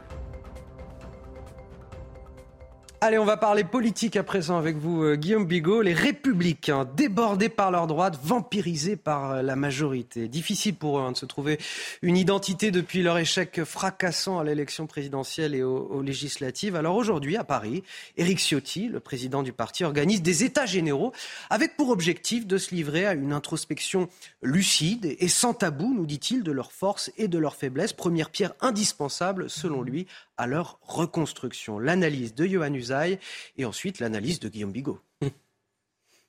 Très affaiblis depuis les dernières élections présidentielles et législatives, les républicains veulent montrer qu'ils sont toujours dans la course, qu'il faut toujours compter euh, sur eux. Après avoir affiché des divisions très importantes lors des débats sur la réforme des retraites, Éric Ciotti souhaite enfin siffler la fin de la récréation avec un objectif, trouver une ligne idéologique claire à son parti. Personne ne sait, c'est vrai véritablement, qui sont les républicains aujourd'hui. Il y a des cadres qui, sur certains sujets, ont des qui sont vraiment très opposées. C'est un parti qui idéologiquement n'est plus identifié. L'objectif d'Éric Ciotti, eh bien, c'est de remédier à tout ça. Dans son discours prononcé euh, aujourd'hui à la mi-journée, le patron des Républicains va donc présenter les grandes lignes de ses ambitions. Les cadres du parti plancheront ensuite durant, euh, durant six mois sur euh, des questions aussi diverses que celles qui sont liées au logement, à l'immigration, au pouvoir d'achat ou encore à l'écologie qui jusqu'ici n'était pas un sujet véritable probablement abordé euh, par la droite. Les républicains veulent devenir crédibles pour 2027. C'est vrai qu'ils n'ont plus que ça en tête, être prêts pour la prochaine élection présidentielle. Et pour cela, eh bien, ils doivent bâtir un projet crédible en phase avec la société actuelle qui, c'est vrai, a évolué plus vite que leur logiciel euh, idéologique. C'est pour cela notamment qu'ils vont parler davantage d'écologie pour montrer qu'ils évoluent en même temps que la société. Johan Usaï, qui nous dit quelque chose d'intéressant, Guillaume Bigot. Personne ne sait vraiment qui sont les LR aujourd'hui. Vous savez, vous, Guillaume? Bah, Moi, je ne sais. on peut, ne peut pas savoir à la place des gens qui s'interrogent et qui font d'ailleurs des états généraux pour savoir qui ils sont. Euh, vous me demandez qui sont les gens qui s'interrogent sur qui ils sont. Bah, s'ils ne le savent pas eux-mêmes, j'ai un peu du mal à savoir. Et je pense qu'on est quand même euh, très nombreux à ne pas. C'est vertigineux ce qu'on vient de se non, mais à la place des. Vous voyez, on peut pas. Si les gens ont des crises existentielles, euh, on ne peut pas exactement déterminer. C'est très à la mode de savoir, de pas savoir exactement exactement qui on est, de s'interroger sur son identité. Est-ce qu'ils ont, ma, question alors pour être un, petit peu plus précis, est-ce qu'ils ont un espace politique finalement ah, C'est une autre question. Euh, tels qu'ils sont actuellement, c'est-à-dire un peu indéterminés et un peu indéfinis. Ce qui est pas débordé par leur droite et vampirisé par euh, le centre. C'est-à-dire c'est une sorte de mini, euh, enfin de mini renaissance en quelque sorte, c'est une renaissance miniature. Parce que ce clivage, on le retrouve à l'intérieur de Renaissance. Donc on, voit une espèce de, euh, de, de, jeu de miroir. En fait, c'est quasiment la même chose que Renaissance. Sauf que les proportions ne sont pas les mêmes et le curseur est quand même nettement, nettement plus à droite, c'est indiscutable. C'est-à-dire qu'on a quand même des... le clivage est un clivage surtout tactique. Faut-il ou non euh, suivre Nicolas Sarkozy qui préconisait avant la réélection d'Emmanuel Macron de rentrer au gouvernement, de passer un pacte de gouvernement avec Emmanuel Macron, voilà, pour être sur les starting blocks et sur la lancée euh, de la prochaine élection présidentielle. Alors, en général, c'est non, soit parce que blocage sur l'immigration, blocage sur le régalien, mais euh, Nicolas Sarkozy a dit à ses troupes, mais dans ce cas, bah, essayez d'influencer de l'intérieur et essayer de corriger le tir de l'intérieur soit euh, c'est l'idée qu'on ne va pas être entraîné dans la chute euh, du gouvernement, de la chute du macronisme. C'est-à-dire que l'idée que le macronisme, c'est-à-dire le dépassement de la droite et de la gauche par un, personnage, c'est quelque chose qui est lié à ce personnage et qui, une fois ce personnage n'étant plus sur la scène politique, on va revenir à nos vieilles bonnes habitudes de droite et gauche. C'est ça le calcul euh, que font certains. Mais en fait, on se rend compte que modulo cette question de l'immigration et cette question du durcissement euh, notamment de la répression pénale, de tout ce qui est la question régalienne. Pour le reste, hein, sur le plan, on va dire, de la vision de la société, de la, politique économique notamment, il y a vraiment euh, une feuille de papier à cigarette entre, d'un côté, euh, LR et de l'autre le macronisme. Ça, c'est sûr. Qu'est-ce que c'est que le macronisme? C'est LR en plus mou sur l'immigration et sur le régalien. Voilà. Euh, c'est euh, un, mouvement macroniste où il n'y aurait que du Darmanin et pas euh, du, du Pont-Moretti. Une question peut-être sur la, méthode. c'est un petit peu la poule ou l'œuf. Est-ce qu'il faut d'abord se choisir un chef et ensuite une plateforme idéologique? Ou alors l'inverse, une plateforme idéologique comme ils sont en train de le faire là, c'est-à-dire faire des états généraux et, fixer de grandes lignes, de grandes idées, et ensuite déterminer un chef. On sait que les, LR, la droite, a, quasiment toujours fonctionné d'abord autour d'un chef charismatique, plus ou moins charismatique en tout cas. C'est dans leur culture, indiscutablement. Euh, c'est dans leur culture. Et là, mais le chef est suffisamment puissant pour pouvoir, et d'ailleurs c'est vrai à gauche comme à droite et dans n'importe quel parti, pour pouvoir opérer une synthèse. Mais à la mode socialiste, par exemple, euh, et même les arbitrages que rendait euh, Jacques Chirac, c'est que le chef est suffisamment puissant pour dire voilà, deux tiers de ça, un tiers de ça, on s'arrête ici euh, et on prend une photo, et c'était aussi les euh, les congrès absolument euh, épiques hein, du Parti socialiste, où il y avait des motions, où il s'écharpait. C'était très violent à l'intérieur, mais une fois qu'on sortait de ça, il y avait une photo, un instantané, et il y avait vraiment un dosage, euh, le dosage du programme. Eh bien, en fait, là, c'est pas le cas. Donc, ça nécessite un d'avoir un, leader qui s'impose. Ce n'est pas le cas. Il y a plusieurs leaders. Il y a M. Vauquier, il y a M. Lisnard, mais dites donc, ils sont où aux États généraux de la droite? Ah ben, ils sont pas là. D'accord étonnant, parce que M. Wauquiez et M. Lisnard, ils sont plutôt d'accord avec M. Ciotti. Donc vous voyez, donc là où c'est vraiment compliqué, c'est que vous n'avez pas un leader charismatique, vous avez deux leaders charismatiques, et aucun de ces deux-là n'est présent aux États généraux euh, de la droite de M. Ciotti. Et deuxièmement, vous avez des gens comme M. Pradier qui ne sont pas d'accord avec la ligne de M. Ciotti, qui, eux, sont présents aux États généraux de la droite. Moralité, vous n'avez ni cohérence idéologique, ni chef. Donc euh, il n'y a même pas besoin de choisir entre un leader charismatique et un programme, puisque vous n'avez ni programme, ni leader charismatique. Comme ça, c'est parfait. Euh, ensuite, autre moi, commentaire qui me paraît vraiment frappé au point du bon sens, c'est que l'idée même de faire des États généraux de la droite, c'est-à-dire que LR euh, se positionne comme étant la droite. La droite, mais on entend dans la droite aujourd'hui, Rassemblement national, on entend Reconquête, on entend voilà une aspiration à une sorte d'alliance. Et d'ailleurs, pourquoi pas?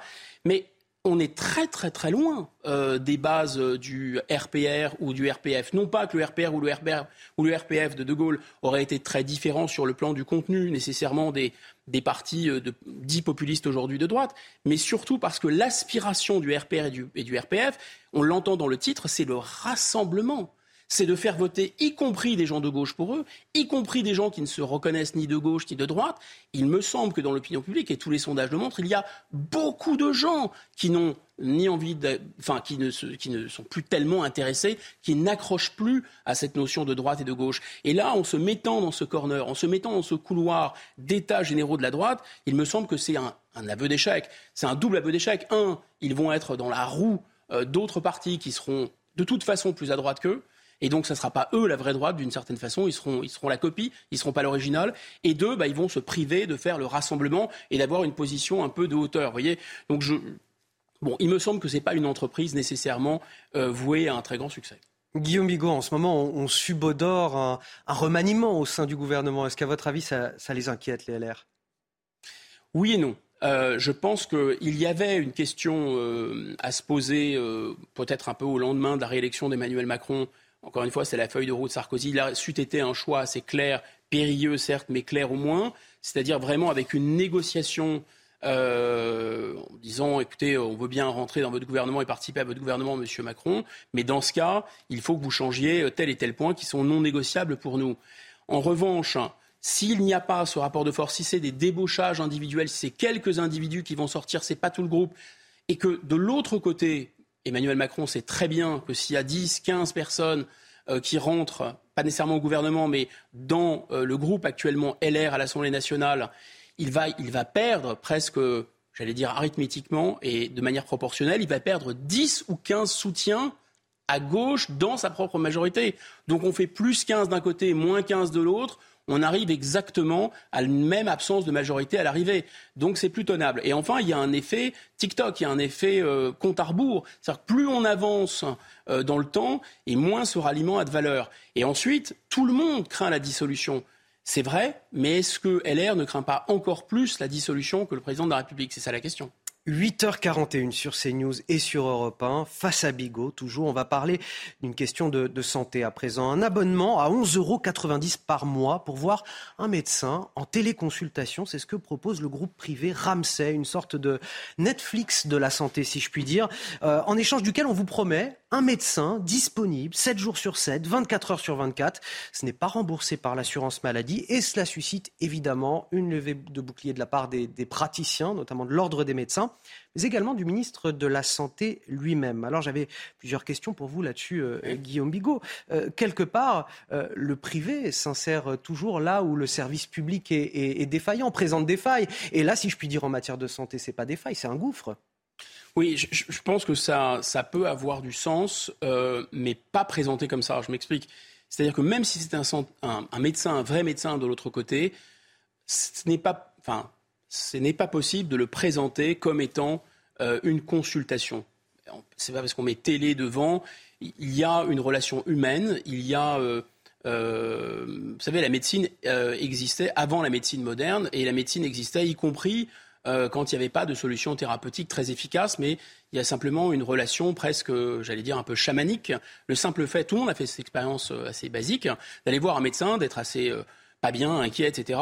Et le simple fait d'être pris en compte par un médecin que, vous connaissez, qui vous connaît, etc., et qui vous et, qui vous ausculte et qui vous pose un diagnostic et qui vous dit finalement c'est pas si méchant que ça, etc la psyché humaine, elle a une interaction très très forte avec l'organisme. Donc vous sortez de chez le médecin, est-ce que vous n'avez pas déjà fait cette expérience? Avant même d'avoir acheté vos médicaments, vous vous sentez déjà mieux.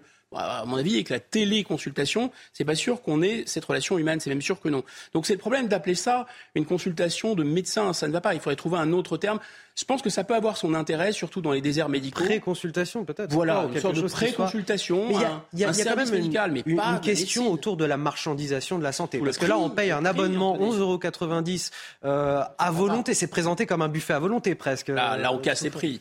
Là, on casse les prix. C'est vraiment c'est vraiment du bas de gamme. Il y a plein de problèmes. C'est euh, déontologique euh, à la fois, euh, c'est pas remboursé par la sécurité sociale, c'est de la marchandisation, de la commercialisation d'un service de santé. C'est de l'hôpital de l'hôpital de Brousse plus les nouvelles technologies. Enfin, ça, ne va pas. On voit bien d'ailleurs l'effondrement un peu de la, de la qualité, de toute la qualité de tous les services en France, avec des offres qui sont dans tous les domaines, des offres maintenant qu'on voyait peut-être dans des pays du tiers monde et qu'on voit arriver aujourd'hui, à la fois en cassant les prix. Et en même temps, euh, si vous voulez, enfin, moi, je serais médecin, mais je serais absolument foudrage. C'est aussi une concurrence absolument déloyale. Alors, qu'il y ait des déserts médicaux, qu'il y ait besoin euh, de prendre en charge peut-être potentiellement rapidement les gens, un peu, même pour faire une sorte de régulation. Et il faut aussi tabler sur l'avenir. Demain, il y aura des capteurs, il y aura des tas de choses qui permettront de poser mieux des diagnostics à distance. Et après tout, pourquoi pas? Il ne faut pas euh, aller contre l'évolution de la science, mais on ne peut pas appeler ça sincèrement une consultation médicale et dégrader complètement la valeur. Mais Guillaume vous êtes d'accord que ça part d'une demande qui est réelle, d'un service de santé en France qui est complètement défaillant. On a 10% euh, de Français qui n'ont pas accès à un médecin traitant. Vous-même, il me semble que vous avez dirigé une école de commerce. si je ne me trompe pas, euh, vous auriez très bien pu euh, conseiller à, certains de vos élèves désireux de s'engager dans, dans une affaire, dans un business, de créer un tel service qui répondrait à un besoin existant de notre société. Oh, je, je veux pas, parce que c'est Ramsey, je crois que c'est le groupe Ramsey, c'est ça C'est le groupe Ramsey, évidemment. Alors là, c'est un gros groupe. Hein, oui, oui, ce sont des professionnels. J'ai pas la prétention de leur apprendre leur métier, mais il me semble que sur le plan marketing, ça, ça, ça relève d'une erreur parce que c'est quelque chose qui est pas inintéressant du tout, qui peut valoir d'ailleurs ce que ça vaut et ça peut répondre à un besoin du marché, mais il faut pas l'appeler euh, consultation à la fois parce que les médecins, ça les rend fous. Les médecins sont à 26 euros maintenant euh, en consultation conventionnée, je crois, aux 26,50 euros, parce que dans sa grande bonté, le ministre leur a accordé 1,50 euros, tenez mon brave, d'augmentation. Il demandait 50 euros. Bon, c'est déjà, c'est une humiliation totale. Euh, et là, maintenant, il y a le groupe Ramsès et l'abonnement est à 11 euros, c'est ça? Et vous avez combien de 11,90 euros. Euh... Et qu'est-ce que vous avez pour 11,90 euros Consulter les consultations à volonté, je vous l'ai dit. Volonté, à volonté On va, peut-être cesser de leur faire de la pub puisqu'on n'est pas là pour ça. Mais oui. Euh... Donc, il ne faut pas appeler ça téléconsultation médicale. Ouais. C'est pas, pas un produit équivalent. C'est pas un substitut étroit, comme diraient les économistes. C'est pas la même chose dont on parle. Guillaume Bigot sur CNews et sur Europe 1, il est 8h46 à présent. L'avion zéro émission est-il possible, Guillaume Bigot? En tout cas, c'est ce que pense le chef de l'État. Oui, l'avion zéro émission est possible. Je veux qu'il soit français et européen. Il est très ambitieux, le chef de l'État. Euh, le président veut faire des Français les champions de l'avion ultra sobre. Pour cela, il a présenté un plan de plus de 2 milliards d'euros pour faire face aux enjeux de la décarbonation de notre aviation. L'État va tripler son effort sur la période 2024-2030, soit 300 millions d'euros par an pour rendre les avions plus économes en carburant. Les détails avec notre journaliste Lomi Guyot et on en discute juste après. L'avion du futur ressemblera soit à l'avion d'aujourd'hui, mais avec des réservoirs remplis de kérosène vert, soit il sera plus aérodynamique ou encore avec des moteurs électriques ou à hydrogène. Pour imaginer cet avion du futur, le gouvernement prévoit d'investir 300 millions d'euros par an à partir de 2024 pour développer ce kérosène vert et de nouveaux avions. Il faut dire que l'aviation est l'une des rares industries où la France est exportatrice grâce à Airbus. Pour l'avion électrique, une enveloppe supplémentaire de 200 millions d'euros est même prévue selon le Parisien pour accompagner les start-up françaises qui travaillent déjà sur des projets très prometteur. Mais verdir le carburant est la solution la plus intéressante car ce kérosène vert est utilisable sur les appareils actuels et permet une réduction de 80% des émissions de CO2. On prévoit d'en incorporer 6% dans le carburant en 2030, puis 20% en 2035 et 70% en 2050. Mais pour cela, il faut en produire et si possible en France. La France devrait donc ouvrir un premier site de production de carburant durable près de Pau en 2027, un carburant produit à partir d'huiles usagées, de déchets agricoles et de résidus de bois. Alors Guillaume Bigot, je vais essayer de relever un défi ce matin, c'est de vous mettre d'accord avec Sandrine Rousseau. Est-ce que vous pensez que c'est possible? Ah, Tout est possible. Eh bien, euh, Sandrine, surtout de votre Sandrine Rousseau euh, nous dit euh, non, ça n'existe pas l'avion zéro émission. Alors moi j'ai une question à vous poser. Je ne sais pas si vous êtes d'accord dans tous les termes. Elle a raison. voilà. Ah est-ce que c'est de l'affichage politique? Est-ce qu'on est dans la communication, du marketing politique? Moi, l'avion zéro émission, quand j'ai entendu ça, je me suis dit mais de, de qui se moque-t-on? On peut verdir effectivement notre aviation, faire en sorte que le bilan carbone de nos déplacements soit moins important. Est-ce que véritablement un avion zéro émission, ça existe ou ça peut exister dans les prochaines décennies? Plus c'est gros, plus ça passe. Je vous dis, on, a des grands, des grands pétroliers, maintenant des gros groupes pétroliers qui sont en pointe euh, pour, euh, pour décarboner. On a, euh, bientôt, on aura des gens qui fabriquent des cigarettes, qui veulent lutter contre le cancer du poumon. On a de la malbouffe qui veut s'attaquer à l'obésité. Enfin, tout est possible dans notre univers, surtout le plus, le plus loufoque. Donc là, l'avion. Vous euh, comprenez que ça puisse faire rêver, l'avion zéro émission. si on s'inquiète, on a tous envie de continuer à, voyager dans la mesure du possible. Bien sûr, mais Enfin, sincèrement, hein, il y a deux questions. Il y a la question des émissions de CO2, gaz à effet de serre et tout ça. Et il y a la question euh, de l'énergie fossile en quantité euh, limité, manifestement, en tout cas limité à isoprix. Il y a sans doute quelque part ailleurs euh, du pétrole. J'ai entendu que l'Arabie saoudite, à partir de 2030, ne veut plus euh, extraire. Alors, c'est du bluff, euh, c'est de la com, c'est pour faire monter les prix de son, de son pétrole, ou est-ce que parce que réellement leur, leur stock arrive à épuisement? On sait grosso modo qu'il y en a du pétrole, mais à quel prix il va y en avoir? Donc le pétrole bon marché, effectivement, ça va s'arrêter un jour ou l'autre. Mais il faut avoir quand même à l'esprit ce ratio. L'avion, c'est 10% du pétrole. C'est beaucoup, mais à mon avis, si on veut réduire euh, la consommation de pétrole, et il faut réduire la consommation de pétrole et réduire les émissions de CO2, à mon avis, il vaut mieux s'attaquer à 90% qu'à 10%. Je pense que raisonnablement, il faudrait au contraire réserver le pétrole uniquement à l'avion, parce qu'on ne peut pas difficilement s'en passer. Pourquoi? Parce qu'il y a une règle physique, c'est même deux règles physiques, c'est ce qu'on appelle l'énergie massique. C'est quoi l'énergie massique? C'est à partir d'un kilo de n'importe quel euh, euh, élément euh, carburant, combien de joules, de maximum de joules, donc d'énergie vous pouvez déployer. Vous voyez, un joule, c'est prendre une pomme et monter une pomme d'un mètre. Alors vous imaginez un avion avec 300 personnes à, l'intérieur, combien il faut de mégas et de mégajoules. Or là, le pétrole est imbattable. C'est-à-dire que un, un, litre de pétrole, ça vous déploie effectivement 42 mégajoules. Donc c'est énorme. Euh, en fait, rien ne remplace ça. Les batteries électriques, hein, c'est tout à fait dérisoire. Sur le papier, oui, l'hydrogène pourrait évidemment, euh, euh, il pourrait y avoir potentiellement, surtout un couple oxygène-hydrogène, ça pourrait, sans rentrer trop dans le détail, être très performant en termes de, de poussée, si j'ose dire, par litre ou par kilo. Le seul problème, c'est un autre concept, je ne vais pas faire trop de physique, mais c'est l'énergie volumique, c'est-à-dire la, la, le volume qu'il faut pour que ça fonctionne. Et là, vous vous rendez compte qu'il faut des appareils mais gigantesques, grands comme des terrains de football, et donc vous retombez sur un problème de poids donc on a effectivement une contrainte physique dans l'aéronautique.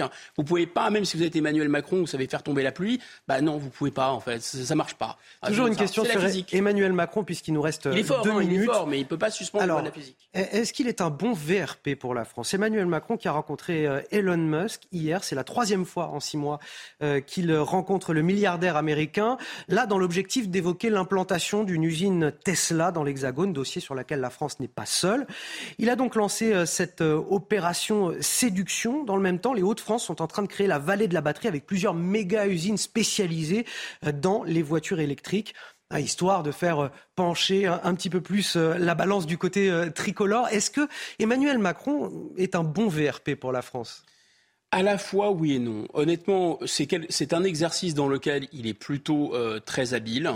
Euh, il l'a montré dès le départ, ce côté un peu fabriqué, euh, un show, euh, un spectacle. Il, est doué dans dans la fabrication de, de spectacles. D'ailleurs, il pourrait peut-être se recycler au Puy du Fou, je ne sais pas, après son...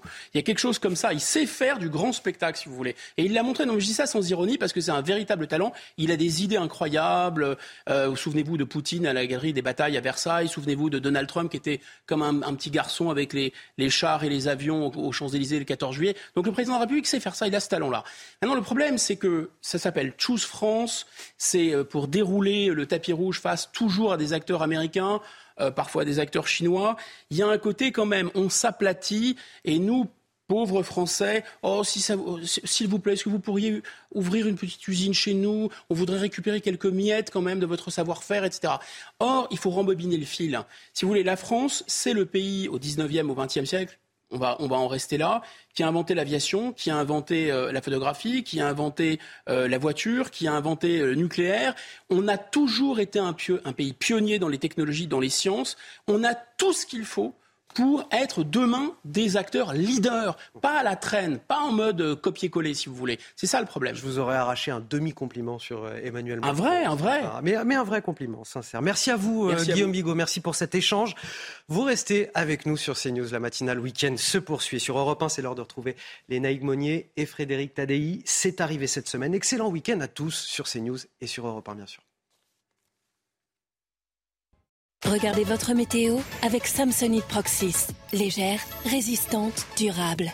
Une nouvelle génération de bagages. Bonjour à tous. Pour aujourd'hui, pratiquement les mêmes conditions météo qu'hier. Vous remarquez ces quelques nuages bas possibles, bon, des brumes côtières sur le nord de la Bretagne, mais aussi sur une partie de la Normandie. Ailleurs un temps sec, pas de précipitation, un soleil simplement voilé, une matinée lumineuse. Ce samedi après-midi, on retrouvera de l'instabilité orageuse sur la chaîne pyrénéenne, avec un risque de chute de grêle localement. Attention, des orages parfois forts, un développement orageux également sur la montagne corse.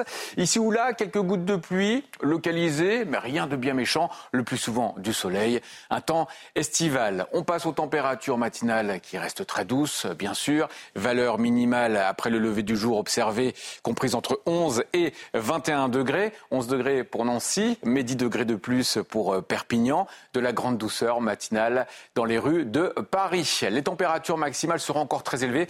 Ce sera le dernier jour avec le pic de chaleur. Plus de 30 degrés en moyenne sur le territoire, à l'ombre et à l'abri du vent. 33, ça tombe bien pour la Gironde, pour Bordeaux. 33 également à Toulouse. Même température dans Montpellier. 30 dans Paris. 30 pour Besançon, la chaleur qui s'installe depuis un bon moment maintenant pour le département du Doubs, comptez 31 également à Strasbourg ou encore du côté de Tours. Le dimanche de la fête des pères maintenant, changement de temps avec l'arrivée d'une dégradation orageuse par l'ouest, des orages parfois forts localement. Cette fois-ci, le pourtour méditerranéen devrait rester à l'écart du temps perturbé par rapport à cette semaine, notamment du côté de Sénas ou encore de Marseille et de la Côte d'Azur. Remarquez le retour du vent d'autant et une baisse des températures, des valeurs plus respirables après le passage des orages, forcément.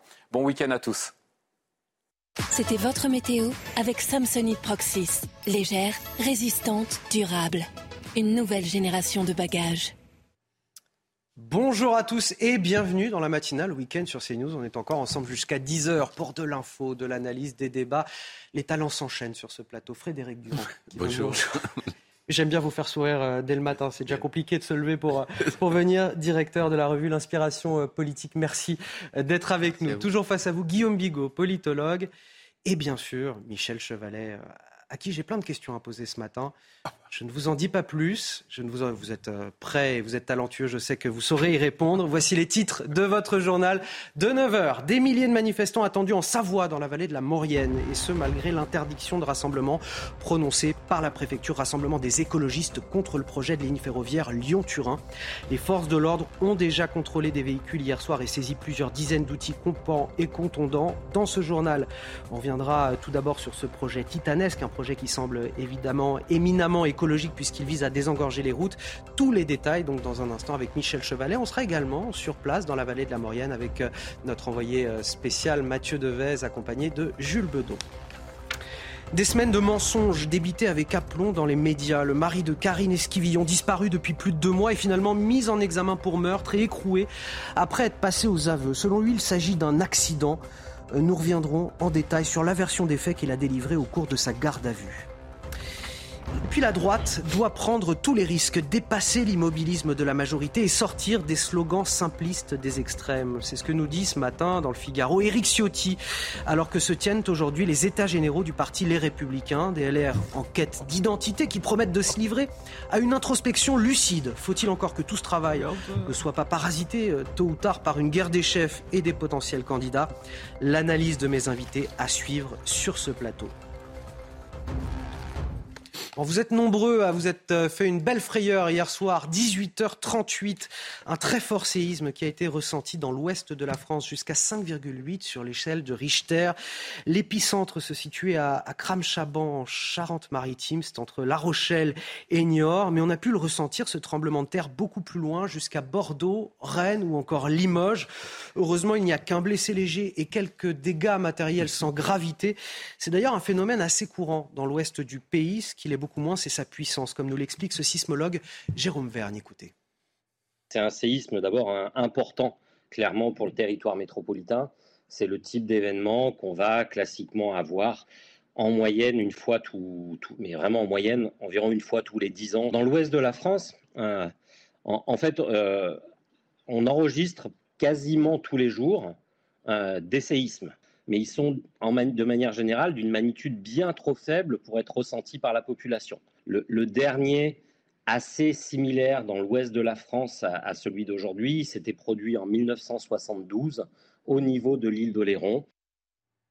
Alors Michel Chevalet, c'est vrai que ça nous surprend toujours quand on nous parle de tremblements de terre dans l'ouest de la France, parce qu'on s'imagine les Alpes, on s'imagine les Pyrénées, là où il y a des failles sismiques. les et pourtant... Pyrénées, les Alpes, euh, l'Alsace aussi, hein, le, sillon, euh, voilà.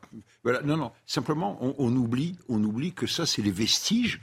C'est étonnant. C'est une vieille faille qui est quasiment née euh, au moment où se sont séparés l'Europe de, de, de, de l'Amérique, de façon à former l'océan Atlantique. C'est il y a 200 millions d'années massif hercinien. Et vous voyez, il y a un réseau de failles. Là, on vous a souligné la, faille sud-américaine, vous voyez, qui part de l'Atlantique, passe au large de Brest, passe au large de Nantes, et puis vient euh, au milieu de la Vendée. Et c'est elle qui est un petit coulissement et donne ces, vibrations. Vous voyez, c'est très étonnant. C'est les vestiges et les réajustements qui se font d'une vieille faille. Hein. on, pense toujours aux, Alpes, on pense, voilà, là c'est actif, parce qu'il y a la compression du bassin méditerranéen, mais on ne pense pas à un rééquilibre d'une vieille faille née de la formation, parce que c'était un, mouvement mais énorme à la surface de la planète, lorsque la faille s'est ouverte entre, et a donné naissance à l'océan Atlantique. L'Amérique et, l'Europe étaient soudées avant. Eh oui, maintenant, il y a, y a, 5000 km. En, tout cas, de, nombreux Français euh, se sont fait euh, très très peur hier et on, peut les, comprendre. En tout cas, si ça se reproduit, sachez qu'il y a un, réflexe peut-être à avoir, se mettre près d'un mur porteur, loin des fenêtres surtout. Et puis, euh, si vous n'avez pas de, mur porteur, vous ne savez pas quels sont les murs porteurs chez vous, vous pouvez vous mettre aussi sous un meuble pour vous protéger d'éventuelles chutes de pierres ou de débris à l'occasion d'un tel tremblement de terre. Voilà, plus de peur que de mal finalement. une affaire assez impressionnante, mais bon, qui n'est heureusement sans, euh, sans grande gravité. C'est 5. Là, ça commence à, à faire tomber les cheminées. Ça commence à être Alors qu'il y a sans arrêt des petites vibrations dans, dans, le sol, cette région. Mais on ne les ressent pas.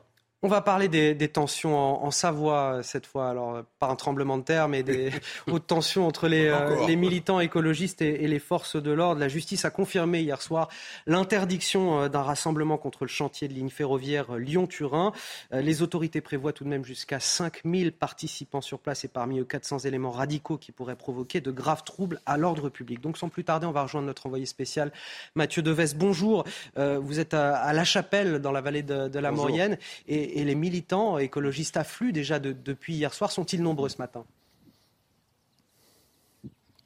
Tout à fait, Anthony. Ils sont plus d'un millier de manifestants déterminés et aguerris à avoir investi ces lieux. La Chapelle, il faut savoir que le maire de la commune les a autorisés tout simplement à prendre possession des lieux. Et désormais, aujourd'hui, c'est le grand jour avec, selon le programme officiel, une mobilisation internationale pour la défense de la montagne et de l'eau. Les organisateurs appellent d'ailleurs les manifestants à venir vêtus de bleu et à se munir également de casseroles pour tout simplement faire du bruit. De leur côté, les autorités s'attendent au pire, avec pas moins, vous l'avez dit, de 5000 manifestants, dont 400 à 500 éléments radicaux. Il faut savoir que les, les autorités redoutent des actions de désobéissance civile des actions coup de poing, avec possiblement des sabotages, des dégradations sur le site, le site du chantier de cette ligne ferroviaire entre Lyon et Turin. Merci à vous, euh, Mathieu Devez. Merci également à Jules Bedeau qui est euh, derrière la, caméra. On évoquera tout à l'heure euh, sur ce plateau, mais à partir de 9h30, la, question plus précise des, rassemblements, des soulèvements de la terre, de ces organisateurs qui figurent parmi les organisateurs de, ce rassemblement interdit et que le gouvernement veut, dissoudre. Mais tout d'abord, je voudrais qu'on comprenne bien de, quoi il s'agit à, travers ce, projet. Et c'est vous, Michel Chevalet, qui allez nous, l'expliquer. L'objectif, c'est de désengorger les routes qui relient Lyon à Turin. Double. c'est double. Vous savez que dans, les liaisons nord-sud, est-ouest, il y a un obstacle entre la France et puis le sud, c'est les Alpes. Les Suisses l'avaient très bien compris, les Autrichiens l'ont très bien compris, et ils ont percé des tunnels. Il y a eu cinq tunnels qui ont été faits dans les Alpes. Et dans l'échange horizontal, c'est-à-dire entre la France et l'Italie, là, on est beaucoup moins riche. Et donc, il y avait il y a Codel du Bonsny, il y a le, il y a le, il y. Et donc, si on veut développer les échanges, eh bien, il faut une nouvelle voie. Pourquoi? Parce que la voie ancienne, la voie de chemin de fer, c'est un ancien petit gabarit. Elle ne répond plus du tout aux normes de sécurité en cas d'incendie, d'évacuation il faut penser à cela. Donc les normes ayant changé, et intervient là-dessus un deuxième problème qui est celui maintenant de zéro carbone. Il faut faire le transfert de la route vers le rail, parce que vous l'avez bien compris, la 70 à 80% du trafic, il n'est pas par le chemin de fer, il est avec un million et demi de camions. Voilà. Vous mettez d'un côté, je vais faciliter le trafic sur le bassin méditerranéen et puis l'axe nord-sud, donc j'ai besoin d'une voie moderne, nouvelle, de train qui circulent à 200 à l'heure au gabarit ferroviaire, c'est-à-dire TGV et tunnel sous la Manche. Oui, parce qu'il existe déjà des lignes. Hein. Comment Il existe déjà des lignes. Le Fréjus. Le, le, Fréjus, c'est un petit gabarit. Oui, c'est pas la même, pas la même dimension. Voilà. Et donc de là, il fallait quelque chose qui soit moderne. On roule des trains fret à 200 km par heure. Dessus, on peut mettre des camions parce qu'ils pourront passer dans le tunnel, ce qui n'est pas le cas dans le Fréjus où vous pouvez des wagons très cher et surbaissé. Donc vous conjuguez tout cela et puis surtout vous allez dans le sens de la décarbonation. Voilà, c'est tout. Je vous propose d'aller... rassembler euh, tous les ingrédients de la mayonnaise et il faut que la mayonnaise prenne. Merci Michel Chevalet. Je vous propose d'aller euh, euh, rencontrer les, premiers concernés avec nous ce matin. Jean-Paul Margueron, bonjour. Vous êtes le président de la communauté de communes Cœur de Maurienne. Ça réunit 14 communes. vous êtes élu sur place de, depuis 15 ans, si je ne me trompe pas. Vous soutenez ce projet ferroviaire Lyon-Turin. Vous l'accueillez à bras ouverts. Pourquoi? Ah il y a plusieurs raisons. Bonjour. Plusieurs raisons, euh, comme l'a très bien dit euh, Michel Chevalet. Euh, déjà, pour, pour notre territoire, c'est un, une opportunité. Mais il n'y a pas que ça. Il y a aujourd'hui un nœud entre Lyon finalement et, et Turin et Saint-Jean-de-Maurienne, parce que le tunnel, il, il, est construit, il se construit entre Saint-Jean et Turin, mais il reste le nœud entre Lyon et Saint-Jean-de-Maurienne. Donc nous, on est favorable aujourd'hui à ce que le grand gabarit, quand on appelle le grand gabarit, c'est une ligne directe entre Lyon et Saint-Jean-de-Maurienne qui passe par trois tunnels encore, hein, c'est sous trois montagnes, c'est-à-dire Beldon, euh, Glandon et euh, Dulin, pour faciliter finalement le transit euh, de, de, marchandises, de marchandises, comme l'a très bien dit Michel Chevalet. Aujourd'hui, les, personnes qui nous disent euh, on peut transporter sur la ligne historique, euh, autant euh, commençons à transporter, on ne peut plus transporter. On peut transporter 8 millions, 8000 tonnes par, par jour sur, sur, sur ce, ce, secteur. Mais aujourd'hui, le tunnel n'est plus adapté. Le tunnel, c'est un, un, tube, c'est un seul tube, donc on ne peut pas faire croiser les trains. là, ce qui va être construit, c'est des deux tubes, donc avec, et, avec l'avantage d'être de, faciliter le transit entre Lyon et, euh, Turin parce que le, tunnel sera adapté. Ah, un mot peut-être sur les, manifestations qui, se tiennent ce week-end. Vous, vous, vous craignez, et les habitants craignent euh, autour de vous qu'elles ne dégénèrent? Ah bah, les, habitants craignent, oui, aujourd'hui, juste avant, j'étais sur le marché de Saint-Jean-de-Maurienne, les gens sont inquiets. Euh, ils, savent, ils ont vu ce que faisaient euh, les, personnes quand, euh, quand il y avait des rassemblements, donc tout le monde est inquiet et, se demande aujourd'hui, mais pourquoi, pourquoi ils viennent, ils viennent aujourd'hui parler à la place des Maurianais qui, eux, sont unanimes moi, j'ai un conseil communautaire avec 14 communes. C'est l'unanimité qui a été votée quand on a voté pour le grand gabarit. C'est l'unanimité qui se fait autour des maires de, la Maurienne quand on, a, signé des pétitions. Donc voilà, aujourd'hui, je pense que les Mauriennais sont assez grands pour savoir ce qu'ils veulent pour demain, pour nos enfants pour demain. Et la ligne Lyon-Turin, avec le grand gabarit, est indispensable. Jean-Paul Margueron, président de la communauté de communes euh, Cœur de Maurienne, merci d'avoir témoigné euh, ce matin sur notre antenne. Frédéric Durand, ça semble être du bon sens quand on est écologiste d'être favorable à ce projet, non? Oui, sauf que là, on est un peu dans de l'obscurantisme vert. On n'est plus dans le bon sens. bah, non, puisque, vous savez, en France, un, un peu plus d'un demi-siècle, on a supprimé 25 000 kilomètres de, de, de, de, de lignes de chemin de fer, 25 000 kilomètres, en isolant complètement certains territoires. Et puis là, il y a un millier de personnes qui se prennent pour la conscience de l'humanité, qui viennent expliquer aux gens euh, du coin qu'il n'en faut pas. Euh, donc, évidemment, il y a encore un mépris inouï. Euh, moi, je reviens toujours sur ça, mais du urbain par rapport Je suis désolé. Ces gens-là en ont besoin. Si ça a été voté dans cette communauté de communes, comme nous le dit ce monsieur, à l'unanimité, c'est bien qu'il y a des intérêts locaux. Mais au-delà de ça, effectivement, ça a été très bien expliqué par Michel Chevalier, aussi des intérêts écologique. Sauf que là, on n'est plus, il faut pas faire mal à la terre, donc il faut pas faire de trous dans la terre, une sorte d'anthropomorphisme un peu ridicule euh, qui ferait que quand on regarde qu'on va au bout du, au bout du bout, ben non, le, le c'est pas un combat à proprement parler écologique. Mais au-delà de ça, juste un mot encore, au-delà de ça, euh, ils sont dans une phase post-démocratique. Parce que ça, ça stérilise tout débat. On ne peut plus débattre là, puisqu'on entre dans la phase de violence immédiatement, euh, dans la phase de sabotage, etc. Et ça, c'est, je crois, le plus dangereux, c'est-à-dire que ces gens-là ne croient plus du tout en la démocratie. Guillaume Bigot, j'ai envie de dire, plus que de faire mal à la terre, ils sont aussi contre un, système économique, contre un système de croissance. Ils, ne veulent pas d'échanges commerciaux finalement, et c'est ça qu'ils contestent à travers euh, cette liaison ferroviaire finalement. Oui, c'est ça. en faveur de la décroissance. Euh, rationnel qu'on développe, c'est-à-dire que ça va être bon, euh, ça va limiter la pollution, limiter le, CO2, un peu comme le nucléaire. Ça, c'est bon pour l'environnement finalement. Ça, ils s'en fichent complètement, puisque vous avez raison, ils ne veulent pas euh, de croissance économique tout court. J'aurais dit, j'aurais tendance à dire c'est leur droit. Après tout, il y a toujours eu l'utopie dans la société. Ils ont le droit de se présenter aux élections avec des projets euh, de retour à l'âge, si vous voulez, de, des visiteurs, ouais, Jacouille la fripouille, etc. S'ils veulent faire ça, c'est possible. Ils mettent ça dans le débat public. Les gens votent pour ça ou ils ne votent pas pour ça. Je pense qu'ils seraient un peu surpris parce que si leur utopie vient euh, à réalisation, ils vont pas vivre, euh, si vous voulez, à l'époque de Jacouille la fripouille avec du Wi-Fi. Ça, ça c'est pas possible. Donc il va falloir qu'ils choisissent. Je suis pas certain. Souvent, ce sont des jeunes urbains un peu, un peu farfelus. Je suis pas certain. Bon, vous voyez, ils veulent, ils veulent une chose et son contraire. Enfin, bon, c'est leur problème. Là, je suis même d'ailleurs assez favorable à ce qu'on leur donne peut-être des, zones euh, vraiment, il y a, la, vous savez, la France est très grande, elle est encore très euh, naturelle et rurale. Euh, on peut leur donner des zones pour s'épanouir ou s'ébattre s'ils veulent. Ah, vous êtes en train de me dire que vous voulez leur donner des ZAD, c'est ça? Ah bah, Non, plus que des ZAD. Pourquoi il y, a des, il y, a des endroits absolument déserts en France, ils feraient de mal à personne. Là où ça devient problématique, c'est l'éco-sabotage. C'est qu'ils s'en prennent des ouvrages publics, ils vont contre la loi, contre ce qui a été décidé démocratiquement, contre des investissements. ça, ça va pas du tout, c'est pas possible. et ce mouvement, pardon, je vous en prie. On, va, on va y revenir puisque vous parlez de ce mouvement. On va revenir sur les soulèvements de la Terre à, 9h30 dans, notre prochain journal. Je voudrais qu'on avance un petit peu sur l'actualité. Euh, dans le reste de cette actualité, justement, le, euh, le mari de Karine Esquivillon, disparu depuis deux mois et demi en Vendée, a été euh, mis en examen pour meurtre, écroué. Il est passé aux aveux lors de sa garde à vue après des semaines de mensonges où il a fait croire à un départ volontaire de sa femme. Le corps de la mère de famille, je le rappelle, a, été euh, découvert sur un terrain privé.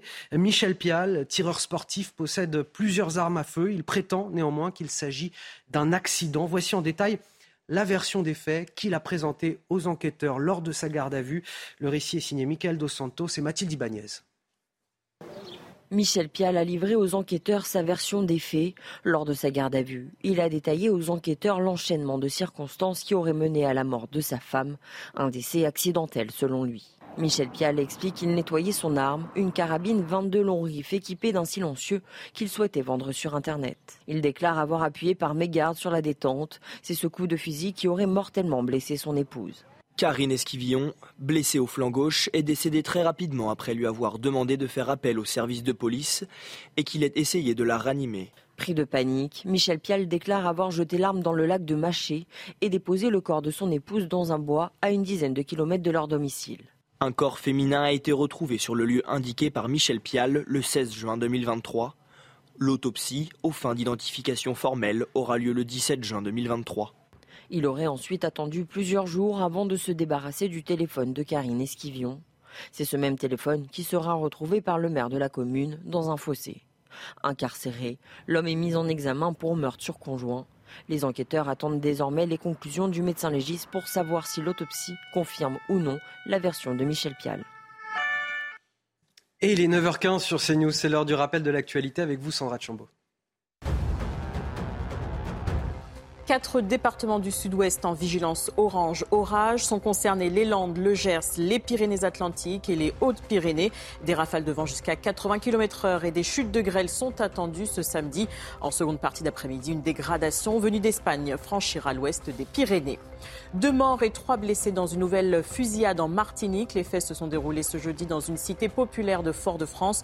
Depuis le départ en mai dernier d'un escadron de gendarmerie venu en renfort sur l'île, six homicides ont été perpétrés. Au total, 16 personnes ont été tuées en Martinique depuis le début de l'année, dont 11 par arme à feu. Volodymyr Zelensky rejette l'offre de médiation africaine. Il dénonce une tromperie de Moscou en pleine contre-offensive des forces ukrainiennes. Pour le président ukrainien, permettre une négociation avec la Russie maintenant signifie geler la guerre, geler la douleur et la souffrance.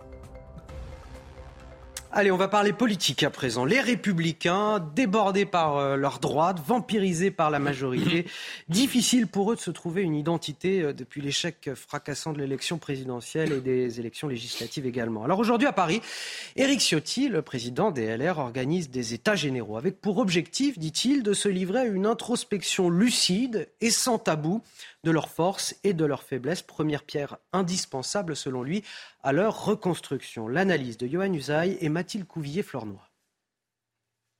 Très affaiblis depuis les dernières élections présidentielles et législatives, les républicains veulent montrer qu'ils sont toujours dans la course. Après avoir affiché leur division profonde lors des débats sur la réforme des retraites, Éric Ciotti veut siffler la fin de la récréation.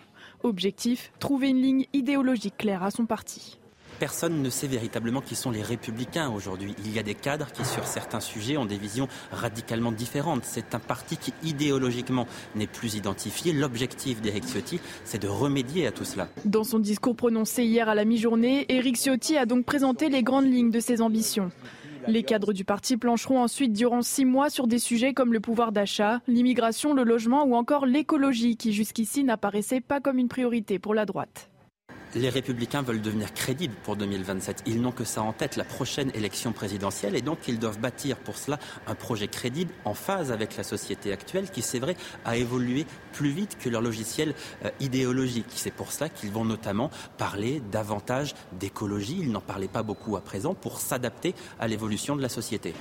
Les États généraux de la droite ne permettront pas en revanche de mettre fin à la guerre des chefs qui a déjà commencé. Les prétendants à l'Elysée en 2027 cachent de moins en moins leurs ambitions, au risque de rendre difficile, voire impossible, l'unité du parti. Alors, personne ne sait vraiment qui sont les LR aujourd'hui, c'est ce que nous dit euh, Johan Usaï dans ce reportage. Quand j'ai posé la question tout à l'heure à Guillaume Bigot, qui sont les LR Il s'est un petit peu moqué de moi, Guillaume Bigot. la question semblait vertigineuse. Non, on, plaisantait bien évidemment, mais du coup, je vais, je vais commencer par euh, Frédéric Durand pour, euh, pour cette question-là. Qui sont vraiment les LR Oh, bah, déjà, c'est une force politique parce que ce qu'on oublie souvent, c'est qu'on est, on est dans un pays à double gouvernance, c'est-à-dire qu'au niveau national, effectivement, on a euh, les macronistes, LFI, etc. Ils n'existent pas au niveau local ces gens-là. Euh, aucun département, euh, très peu de mairies, etc. Le, je dirais que le, le monde des, des, collectivités est encore gouverné par ce que les macronistes appelleraient le, le, vieux monde, justement.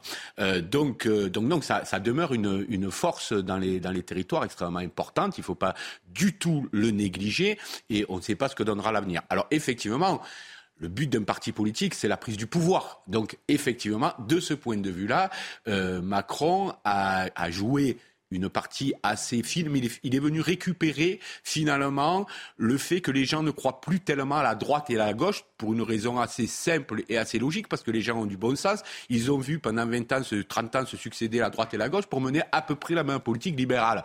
Euh, euh, moyennant quoi, ils se sont dit, euh, c'est à peu près la même chose.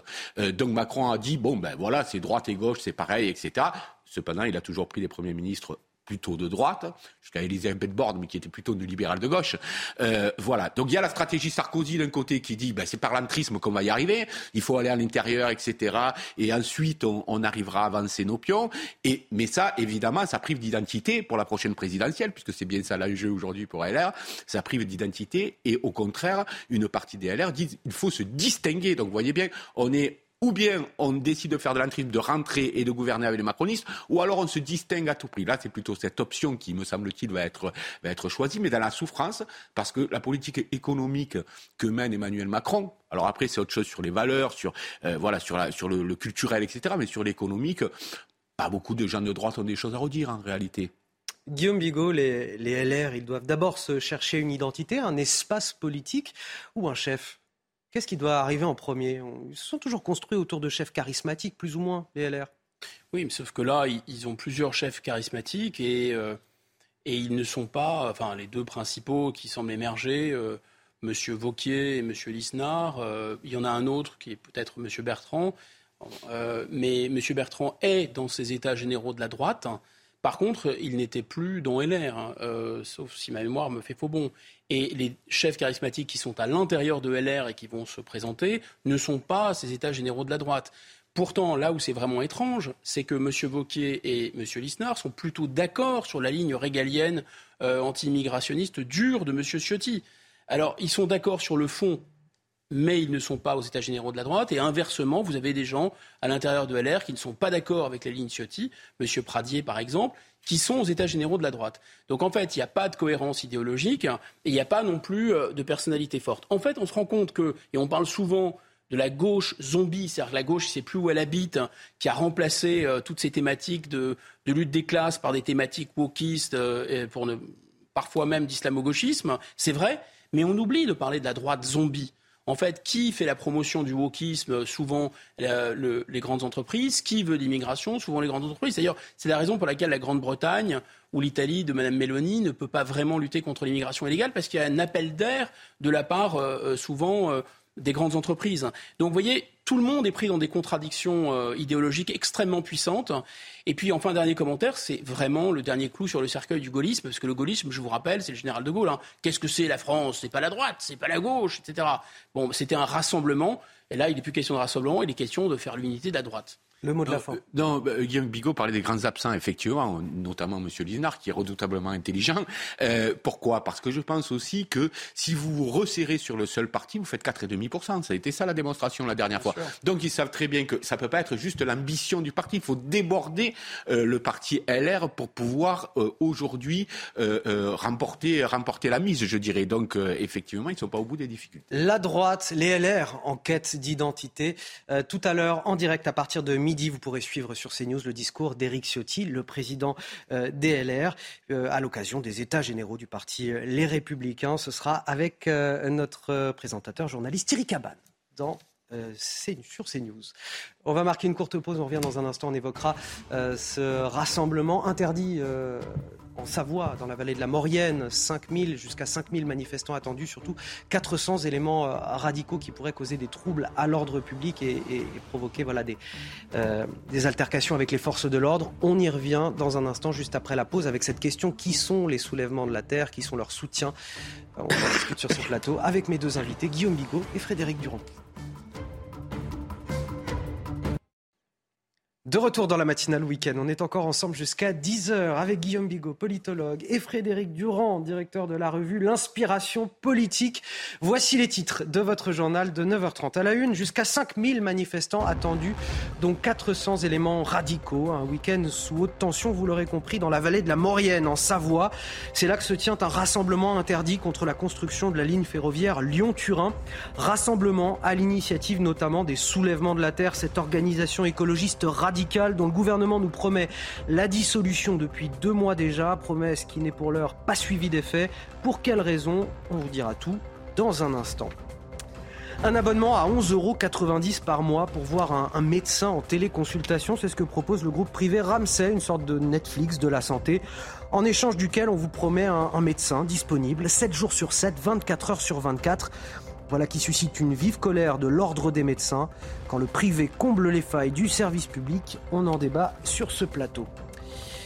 Oui, l'avion zéro émission est possible, je veux qu'il soit français et européen. Quelle, ambition, pardon, quelle ambition d'Emmanuel Macron, c'est ce qu'il nous a dit cette semaine alors que nous sommes à, deux jours du salon du Bourget. L'espoir de pouvoir un jour voler à bord d'un avion vert sans alourdir notre bilan carbone est-il crédible?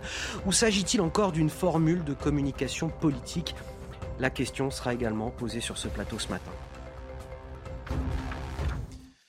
Mais tout d'abord, ces semaines de mensonges et d'incohérences, notamment dans les médias. Euh, il appelait sa femme à revenir à la maison, il lui promettait de l'aider. Un aplomb qui glace le sang aujourd'hui, puisque Michel Pial est finalement passé aux, aveux. C'est lui qui a tué son épouse, Karine Esquivillon, disparue depuis euh, deux mois et demi dans le département de Vendée. Il a été mis en examen pour meurtre et écroué dans la commune de Maché, où résidait toute la famille. Les habitants sont évidemment sous le choc. Le reportage est signé Fabrice Elsner avec le récit de Michael Dos Santos. Dans la commune de Maché, l'émotion a laissé place à la stupéfaction. Si des doutes pesaient sur Michel Pial, beaucoup d'habitants sont surpris par le mensonge du mari de Karine Esquivillon. Jusqu'à maintenant, l'homme avait toujours nié être le meurtrier. Bah, c'est un, malade. Enfin, pour moi, c'est un malade. La première fois que je l'ai vu, bah, elle avait déjà disparu. Euh, c'est il y a une, 15 euh, jours à peu près, où je l'ai vu descendre euh, derrière chez nous avec les, avec les deux petits, ils se promenaient, se promenaient comme ça, euh, comme si de rien n'était. Euh, ça surprend, quoi. Il cachait bien son jeu, il était, comment dirais-je, c'est dû à l'émotion, je ne retrouve pas mes mots. Frédéric Raget, lui, admet avoir eu des doutes dès le départ, après avoir retrouvé par hasard le téléphone de Karine Esquivillon lors d'une balade en forêt. Le maire de la commune avait été frappé par la sérénité montrée par son mari qui avait quand même une attitude euh, particulière, euh, pas inquiet du tout, mais qui m'annonçait malgré tout que sa femme était partie depuis 15 jours et qui n'était pas, pas inquiet, très calme, posé. Une froideur que le maire de la commune a retrouvée dans les interviews accordées par Michel Pial. Euh, moi, j'ai rien trouvé de rassurant dans les propos de, de, M. Pial qui se contredisait régulièrement. Donc oui, on avait quand même de gros doutes sur cette, sur cette, cette possible issue. Dans les prochains jours, une cellule psychologique pourrait être mise en place par la municipalité afin d'accompagner certains habitants choqués. Une marche blanche est également envisagée avec l'accord de la famille. À la une de l'actualité euh, ce week-end, la justice administrative a, confirmé l'interdiction du rassemblement contre le chantier de ligne ferroviaire euh, Lyon-Turin euh, dans la vallée de la Maurienne en, en, Savoie. Hier soir, des contrôles ont été réalisés par les forces de l'ordre sur au moins 95 véhicules. Parmi les saisies, on a pu trouver 116 objets coupants, 3 objets contondants, 2 artifices et 18 équipements de protection, manifestement des individus qui ne venaient pas dans un esprit euh, familial et festif comme le prétendent les organisateurs. On attend sur place jusqu'à 5000 manifestants, dont 400 euh, éléments radicaux. Parmi les organisateurs de ce rassemblement, les, fameux soulèvements de la terre que le gouvernement cherche justement à, à dissoudre. Qui sont-ils? Qui sont leurs soutiens? Les éléments de réponse avec Sarah Fenzari. C'est lors de la manifestation de Sainte-Soline que marque le tournant activiste des soulèvements de la Terre. Ce mouvement, dans le viseur de Gérald Darmanin pour une possible dissolution, a été créé en 2021 sur les terres de la ZAD de Notre-Dame-des-Landes grande euh, famille qui euh, regroupe euh, des syndicats, des paysans, la fédération paysanne, des plein d'organisations du mouvement climat. Une grande famille, selon eux, qui mène des actions de désobéissance civile, de désarmement d'infrastructures, de sabotage, parfois d'une violence inouïe. Comme il y a quelques jours ici à Nantes, des plants de salade arrachés, du muguet déterré remplacé par des graines de sarrasin, L'action, menée par plus de 1000 militants écologistes, est très contestée. Pourtant, ils sont assurés d'un soutien sans faille par différents partis politiques. Il y a beaucoup de, soutien euh, de la part euh, euh, d'écrivains, de, chercheurs, Europe Écologie Les Verts et, et LFI. Depuis deux mois, le ministre de l'Intérieur promet de dissoudre l'organisation, un dossier qui semble être bloqué. La porte-parole des soulèvements de la Terre est confiante. Euh, du nombre de personnes et de collectifs, syndicats, euh, partis politiques euh, et associations qui, font partie des soulèvements de la Terre. Ça, voilà, la dissolution semble quand même quelque chose qui va être très compliqué à mettre en œuvre. Malgré les mises en garde et l'interdiction de manifestations ce week-end sur le chantier du TGV Lyon-Turin, l'association sera bel et bien présente sur place. Alors encore une fois, on a des élus de la République qui seront présents euh, à cette manifestation qui est pourtant euh, interdite. Euh, Frédéric Durand, l'écharpe tricolore, elle, a lieu d'être sur une manifestation interdite bah, En tout cas, elle n'est pas là pour cautionner la violence, l'écharpe tricolore, ça c'est certain. Dès lors que vous appelez au sabotage et à la violence, vous ne pouvez pas normalement être soutenu par un parti qui s'inscrit, quel qu'il soit d'ailleurs, qui s'inscrit dans le, dans le cadre républicain et, démocratique. Elle est là la contradiction selon moi, puisque ils assument parfaitement l'aspect violent de, leur, de, leur, de leurs actions. donc voilà, c'est la limite que ne devraient pas, selon moi en tout cas, franchir les partis politiques. On ne se sert pas de son écharpe républicaine pour ça. Guillaume Bigot, Sandrine Rousseau, elle nous vend la présence des politiques sur place comme une sorte de casque bleu, Exactement des écharpes euh, tricolores qui sont là euh, pour pacifier une guerre entre deux bandes, comme si euh, les forces de l'ordre et les manifestants radicaux devaient être mis sur le même plan. C'est quand même étrange. Vous avez, tout dit. la loi et, violer la loi, c'est équivalent pour quelqu'un qui est chargé de voter la loi. En l'occurrence, Madame le député Sandrine Rousseau. En fait, euh, qu'il y ait des manifestations elles sont interdites, donc normalement il ne devrait, pas devrait pas être là. Mais surtout, au-delà de ces manifestations, il y a une action violente. Enfin, il, y a, il y a aussi euh, du sabotage. Peut-être le ministre Darmanin leur fait-il trop de publicité et euh, va-t-il trop loin lorsqu'il parle d'éco-terrorisme? On peut parler d'éco-sabotage. De toute façon, ils le revendiquent eux-mêmes, l'éco-sabotage. Il y a quelque chose d'important dans ce mouvement et on voit la présence d'ailleurs des, élus ELV, il y aura probablement des élus euh, euh, de LFI, il y a de toute façon toutes les nuances du trotskisme, la Confédération paysanne, des représentants de la CGT, des féministes, tout, ce qu'on veut, y compris des vedettes, hein, Guillaume Meurice, euh, le cinéaste Ken Loach, des comités locaux qui s'organisent. Enfin, c'est la convergence des luttes dont la gauche rêve, et là, euh, ça se fait sur le terrain. Et ensuite, ça suspend une espèce de loi de la gravité politique qui est que normalement, quand un mouvement s'institutionnalise, quand un mouvement arrive à convaincre des personnalités, quand un mouvement obtient l'appui d'élus, s'institutionnalise comme ça et prend une surface, bah, normalement, il devient moins radical. Et quand un mouvement devient de plus en plus radical, eh bien, il se coupe un peu de sa base, il s'isole. Eh bien là, ce n'est pas ce qui se passe. C'est-à-dire qu'ils sont de plus en plus radicaux et ils ont de plus en plus de soutien. Ils ont de plus en plus de soutien, donc ils deviennent de plus en plus radicaux et ils se permettent d'être de plus en plus radicaux. Donc ça, c'est vraiment très très étrange comme phénomène, je trouve.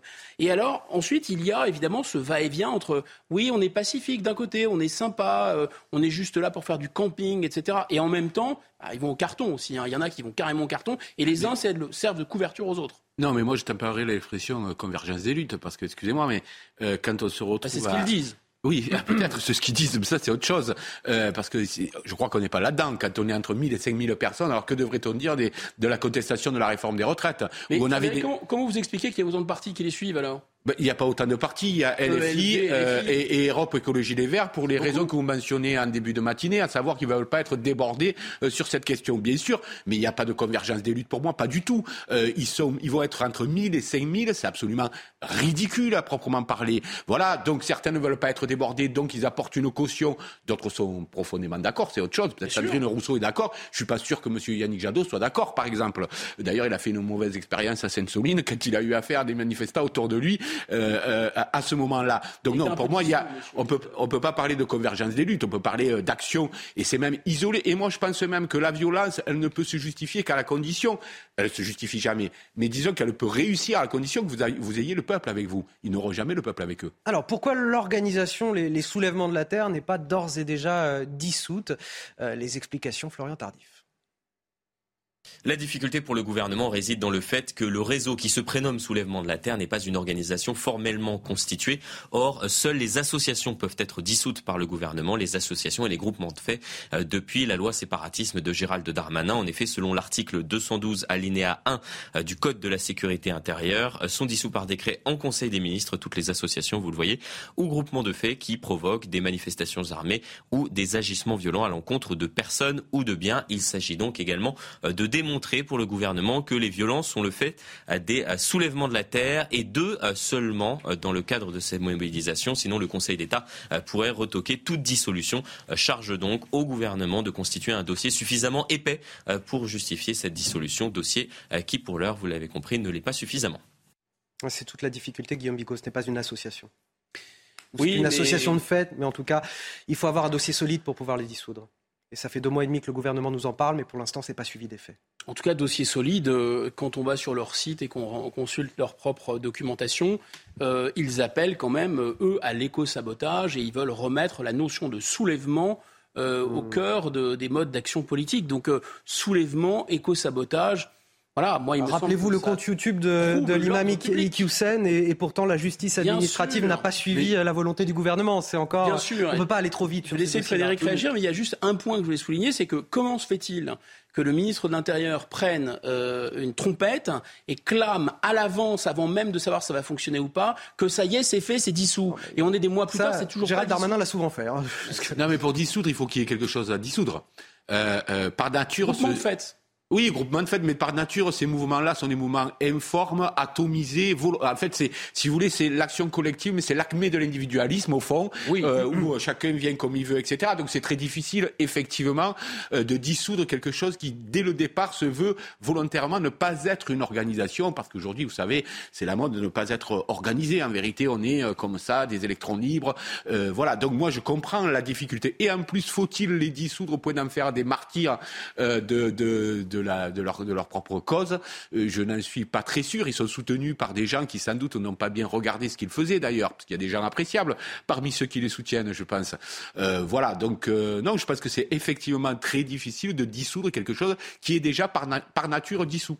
Moi, je me pose une question, c'est comment, comment quelque chose qui n'existe pas arrive à avoir un site internet, arrive à avoir ça existe, c'est pas ce que je veux, et arrive à donner des rendez-vous et à feuilletonner Bien sûr, non mais ça existe, ça existe, mais je dis ça existe sous cette forme un peu vaporeuse volontairement. Ce que prévoit la loi, gros pont de fait. oui, euh, tout à fait. Mais vous allez dissoudre euh, après demain, ce sera reconstitué puisque ça n'est. Ça c'est un autre problème. Voilà. Alors après, on peut dire, on vous interdit de publier sur internet, ou euh, on peut interdire un certain Mais on peut dire que d'autres mouvements qui ont été dissous, dissous très rapidement ont été aussi reconstitués, parce que c'est un problème, un grand classique, de ben dissoudre des associations, des ligues, de tout ce qu'on veut, des groupements de fait, et qui se reconstituent.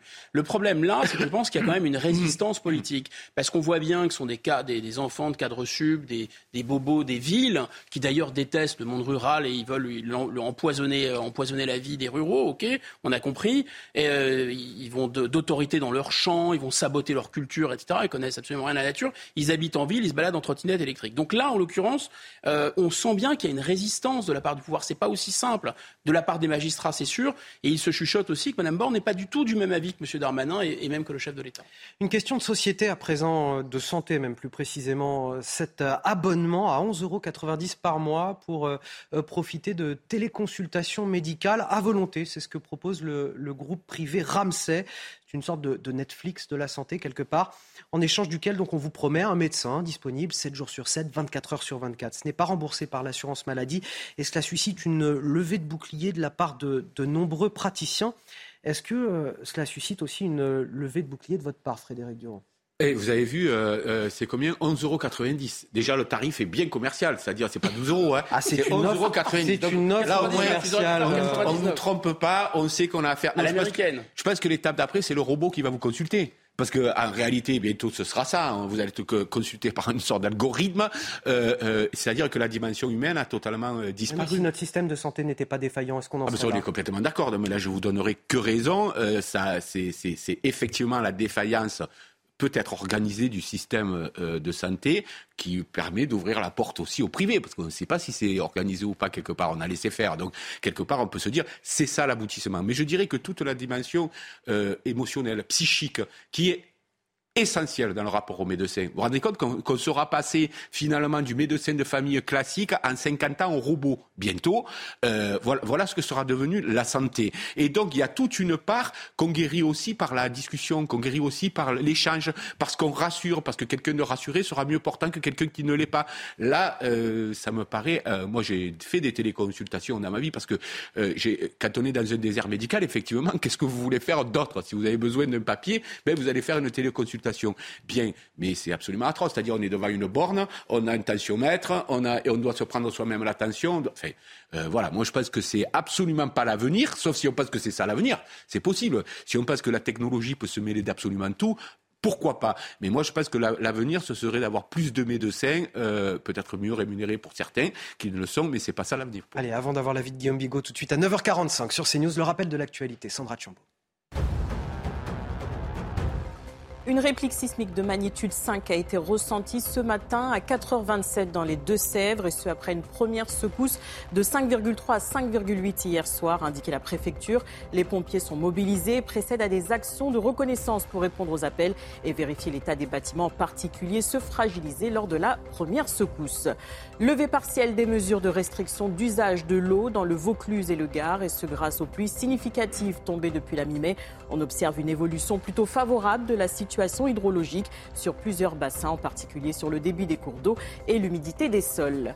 Des restes d'un dinosaure jamais répertorié en Amérique du Sud, découvert en Patagonie chilienne. Il s'agit d'une espèce herbivore, la cinquième découverte au Chili, mesurant jusqu'à 4 mètres de long, pesant une tonne et dotée d'un bec de canard. Elle a vécu il y a 72 millions d'années dans l'extrême sud du pays.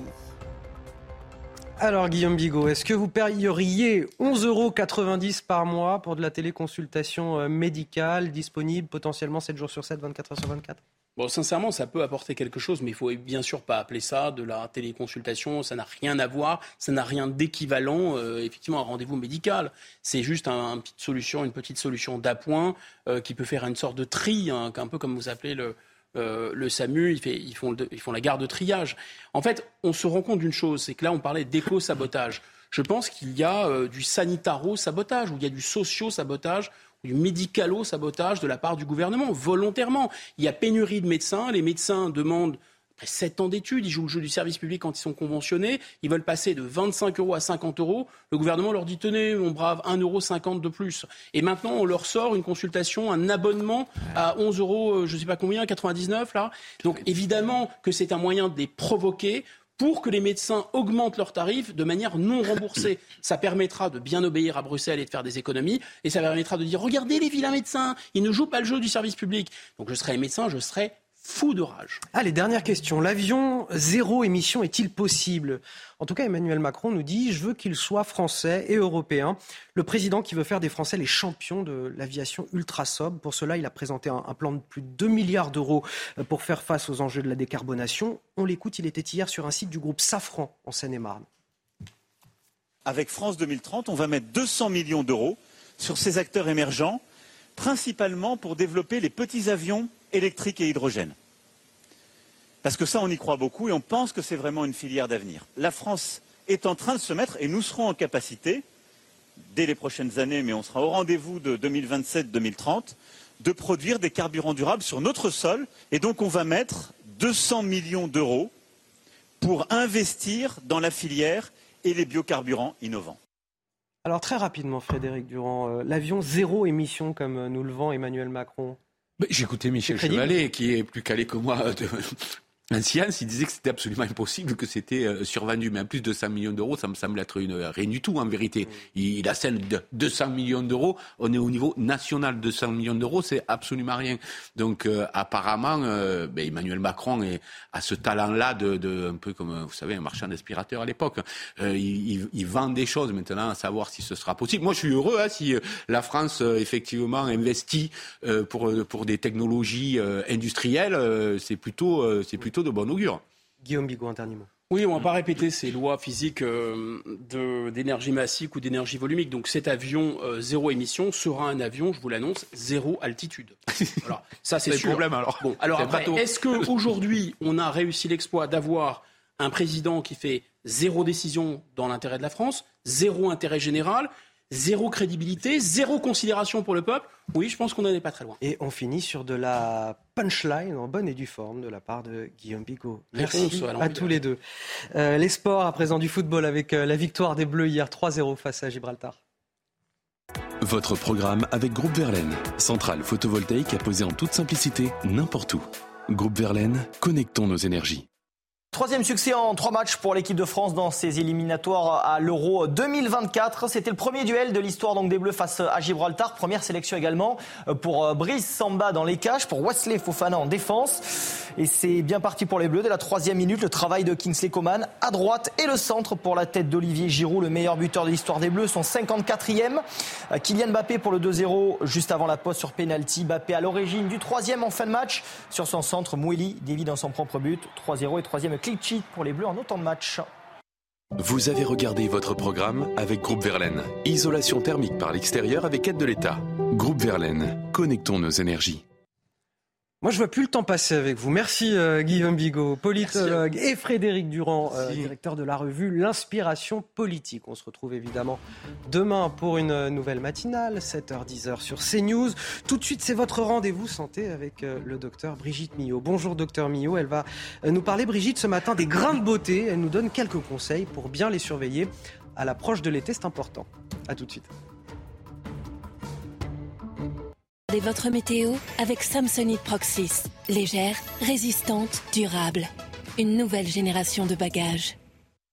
Bonjour à tous. Pour aujourd'hui, pratiquement les mêmes conditions météo qu'hier.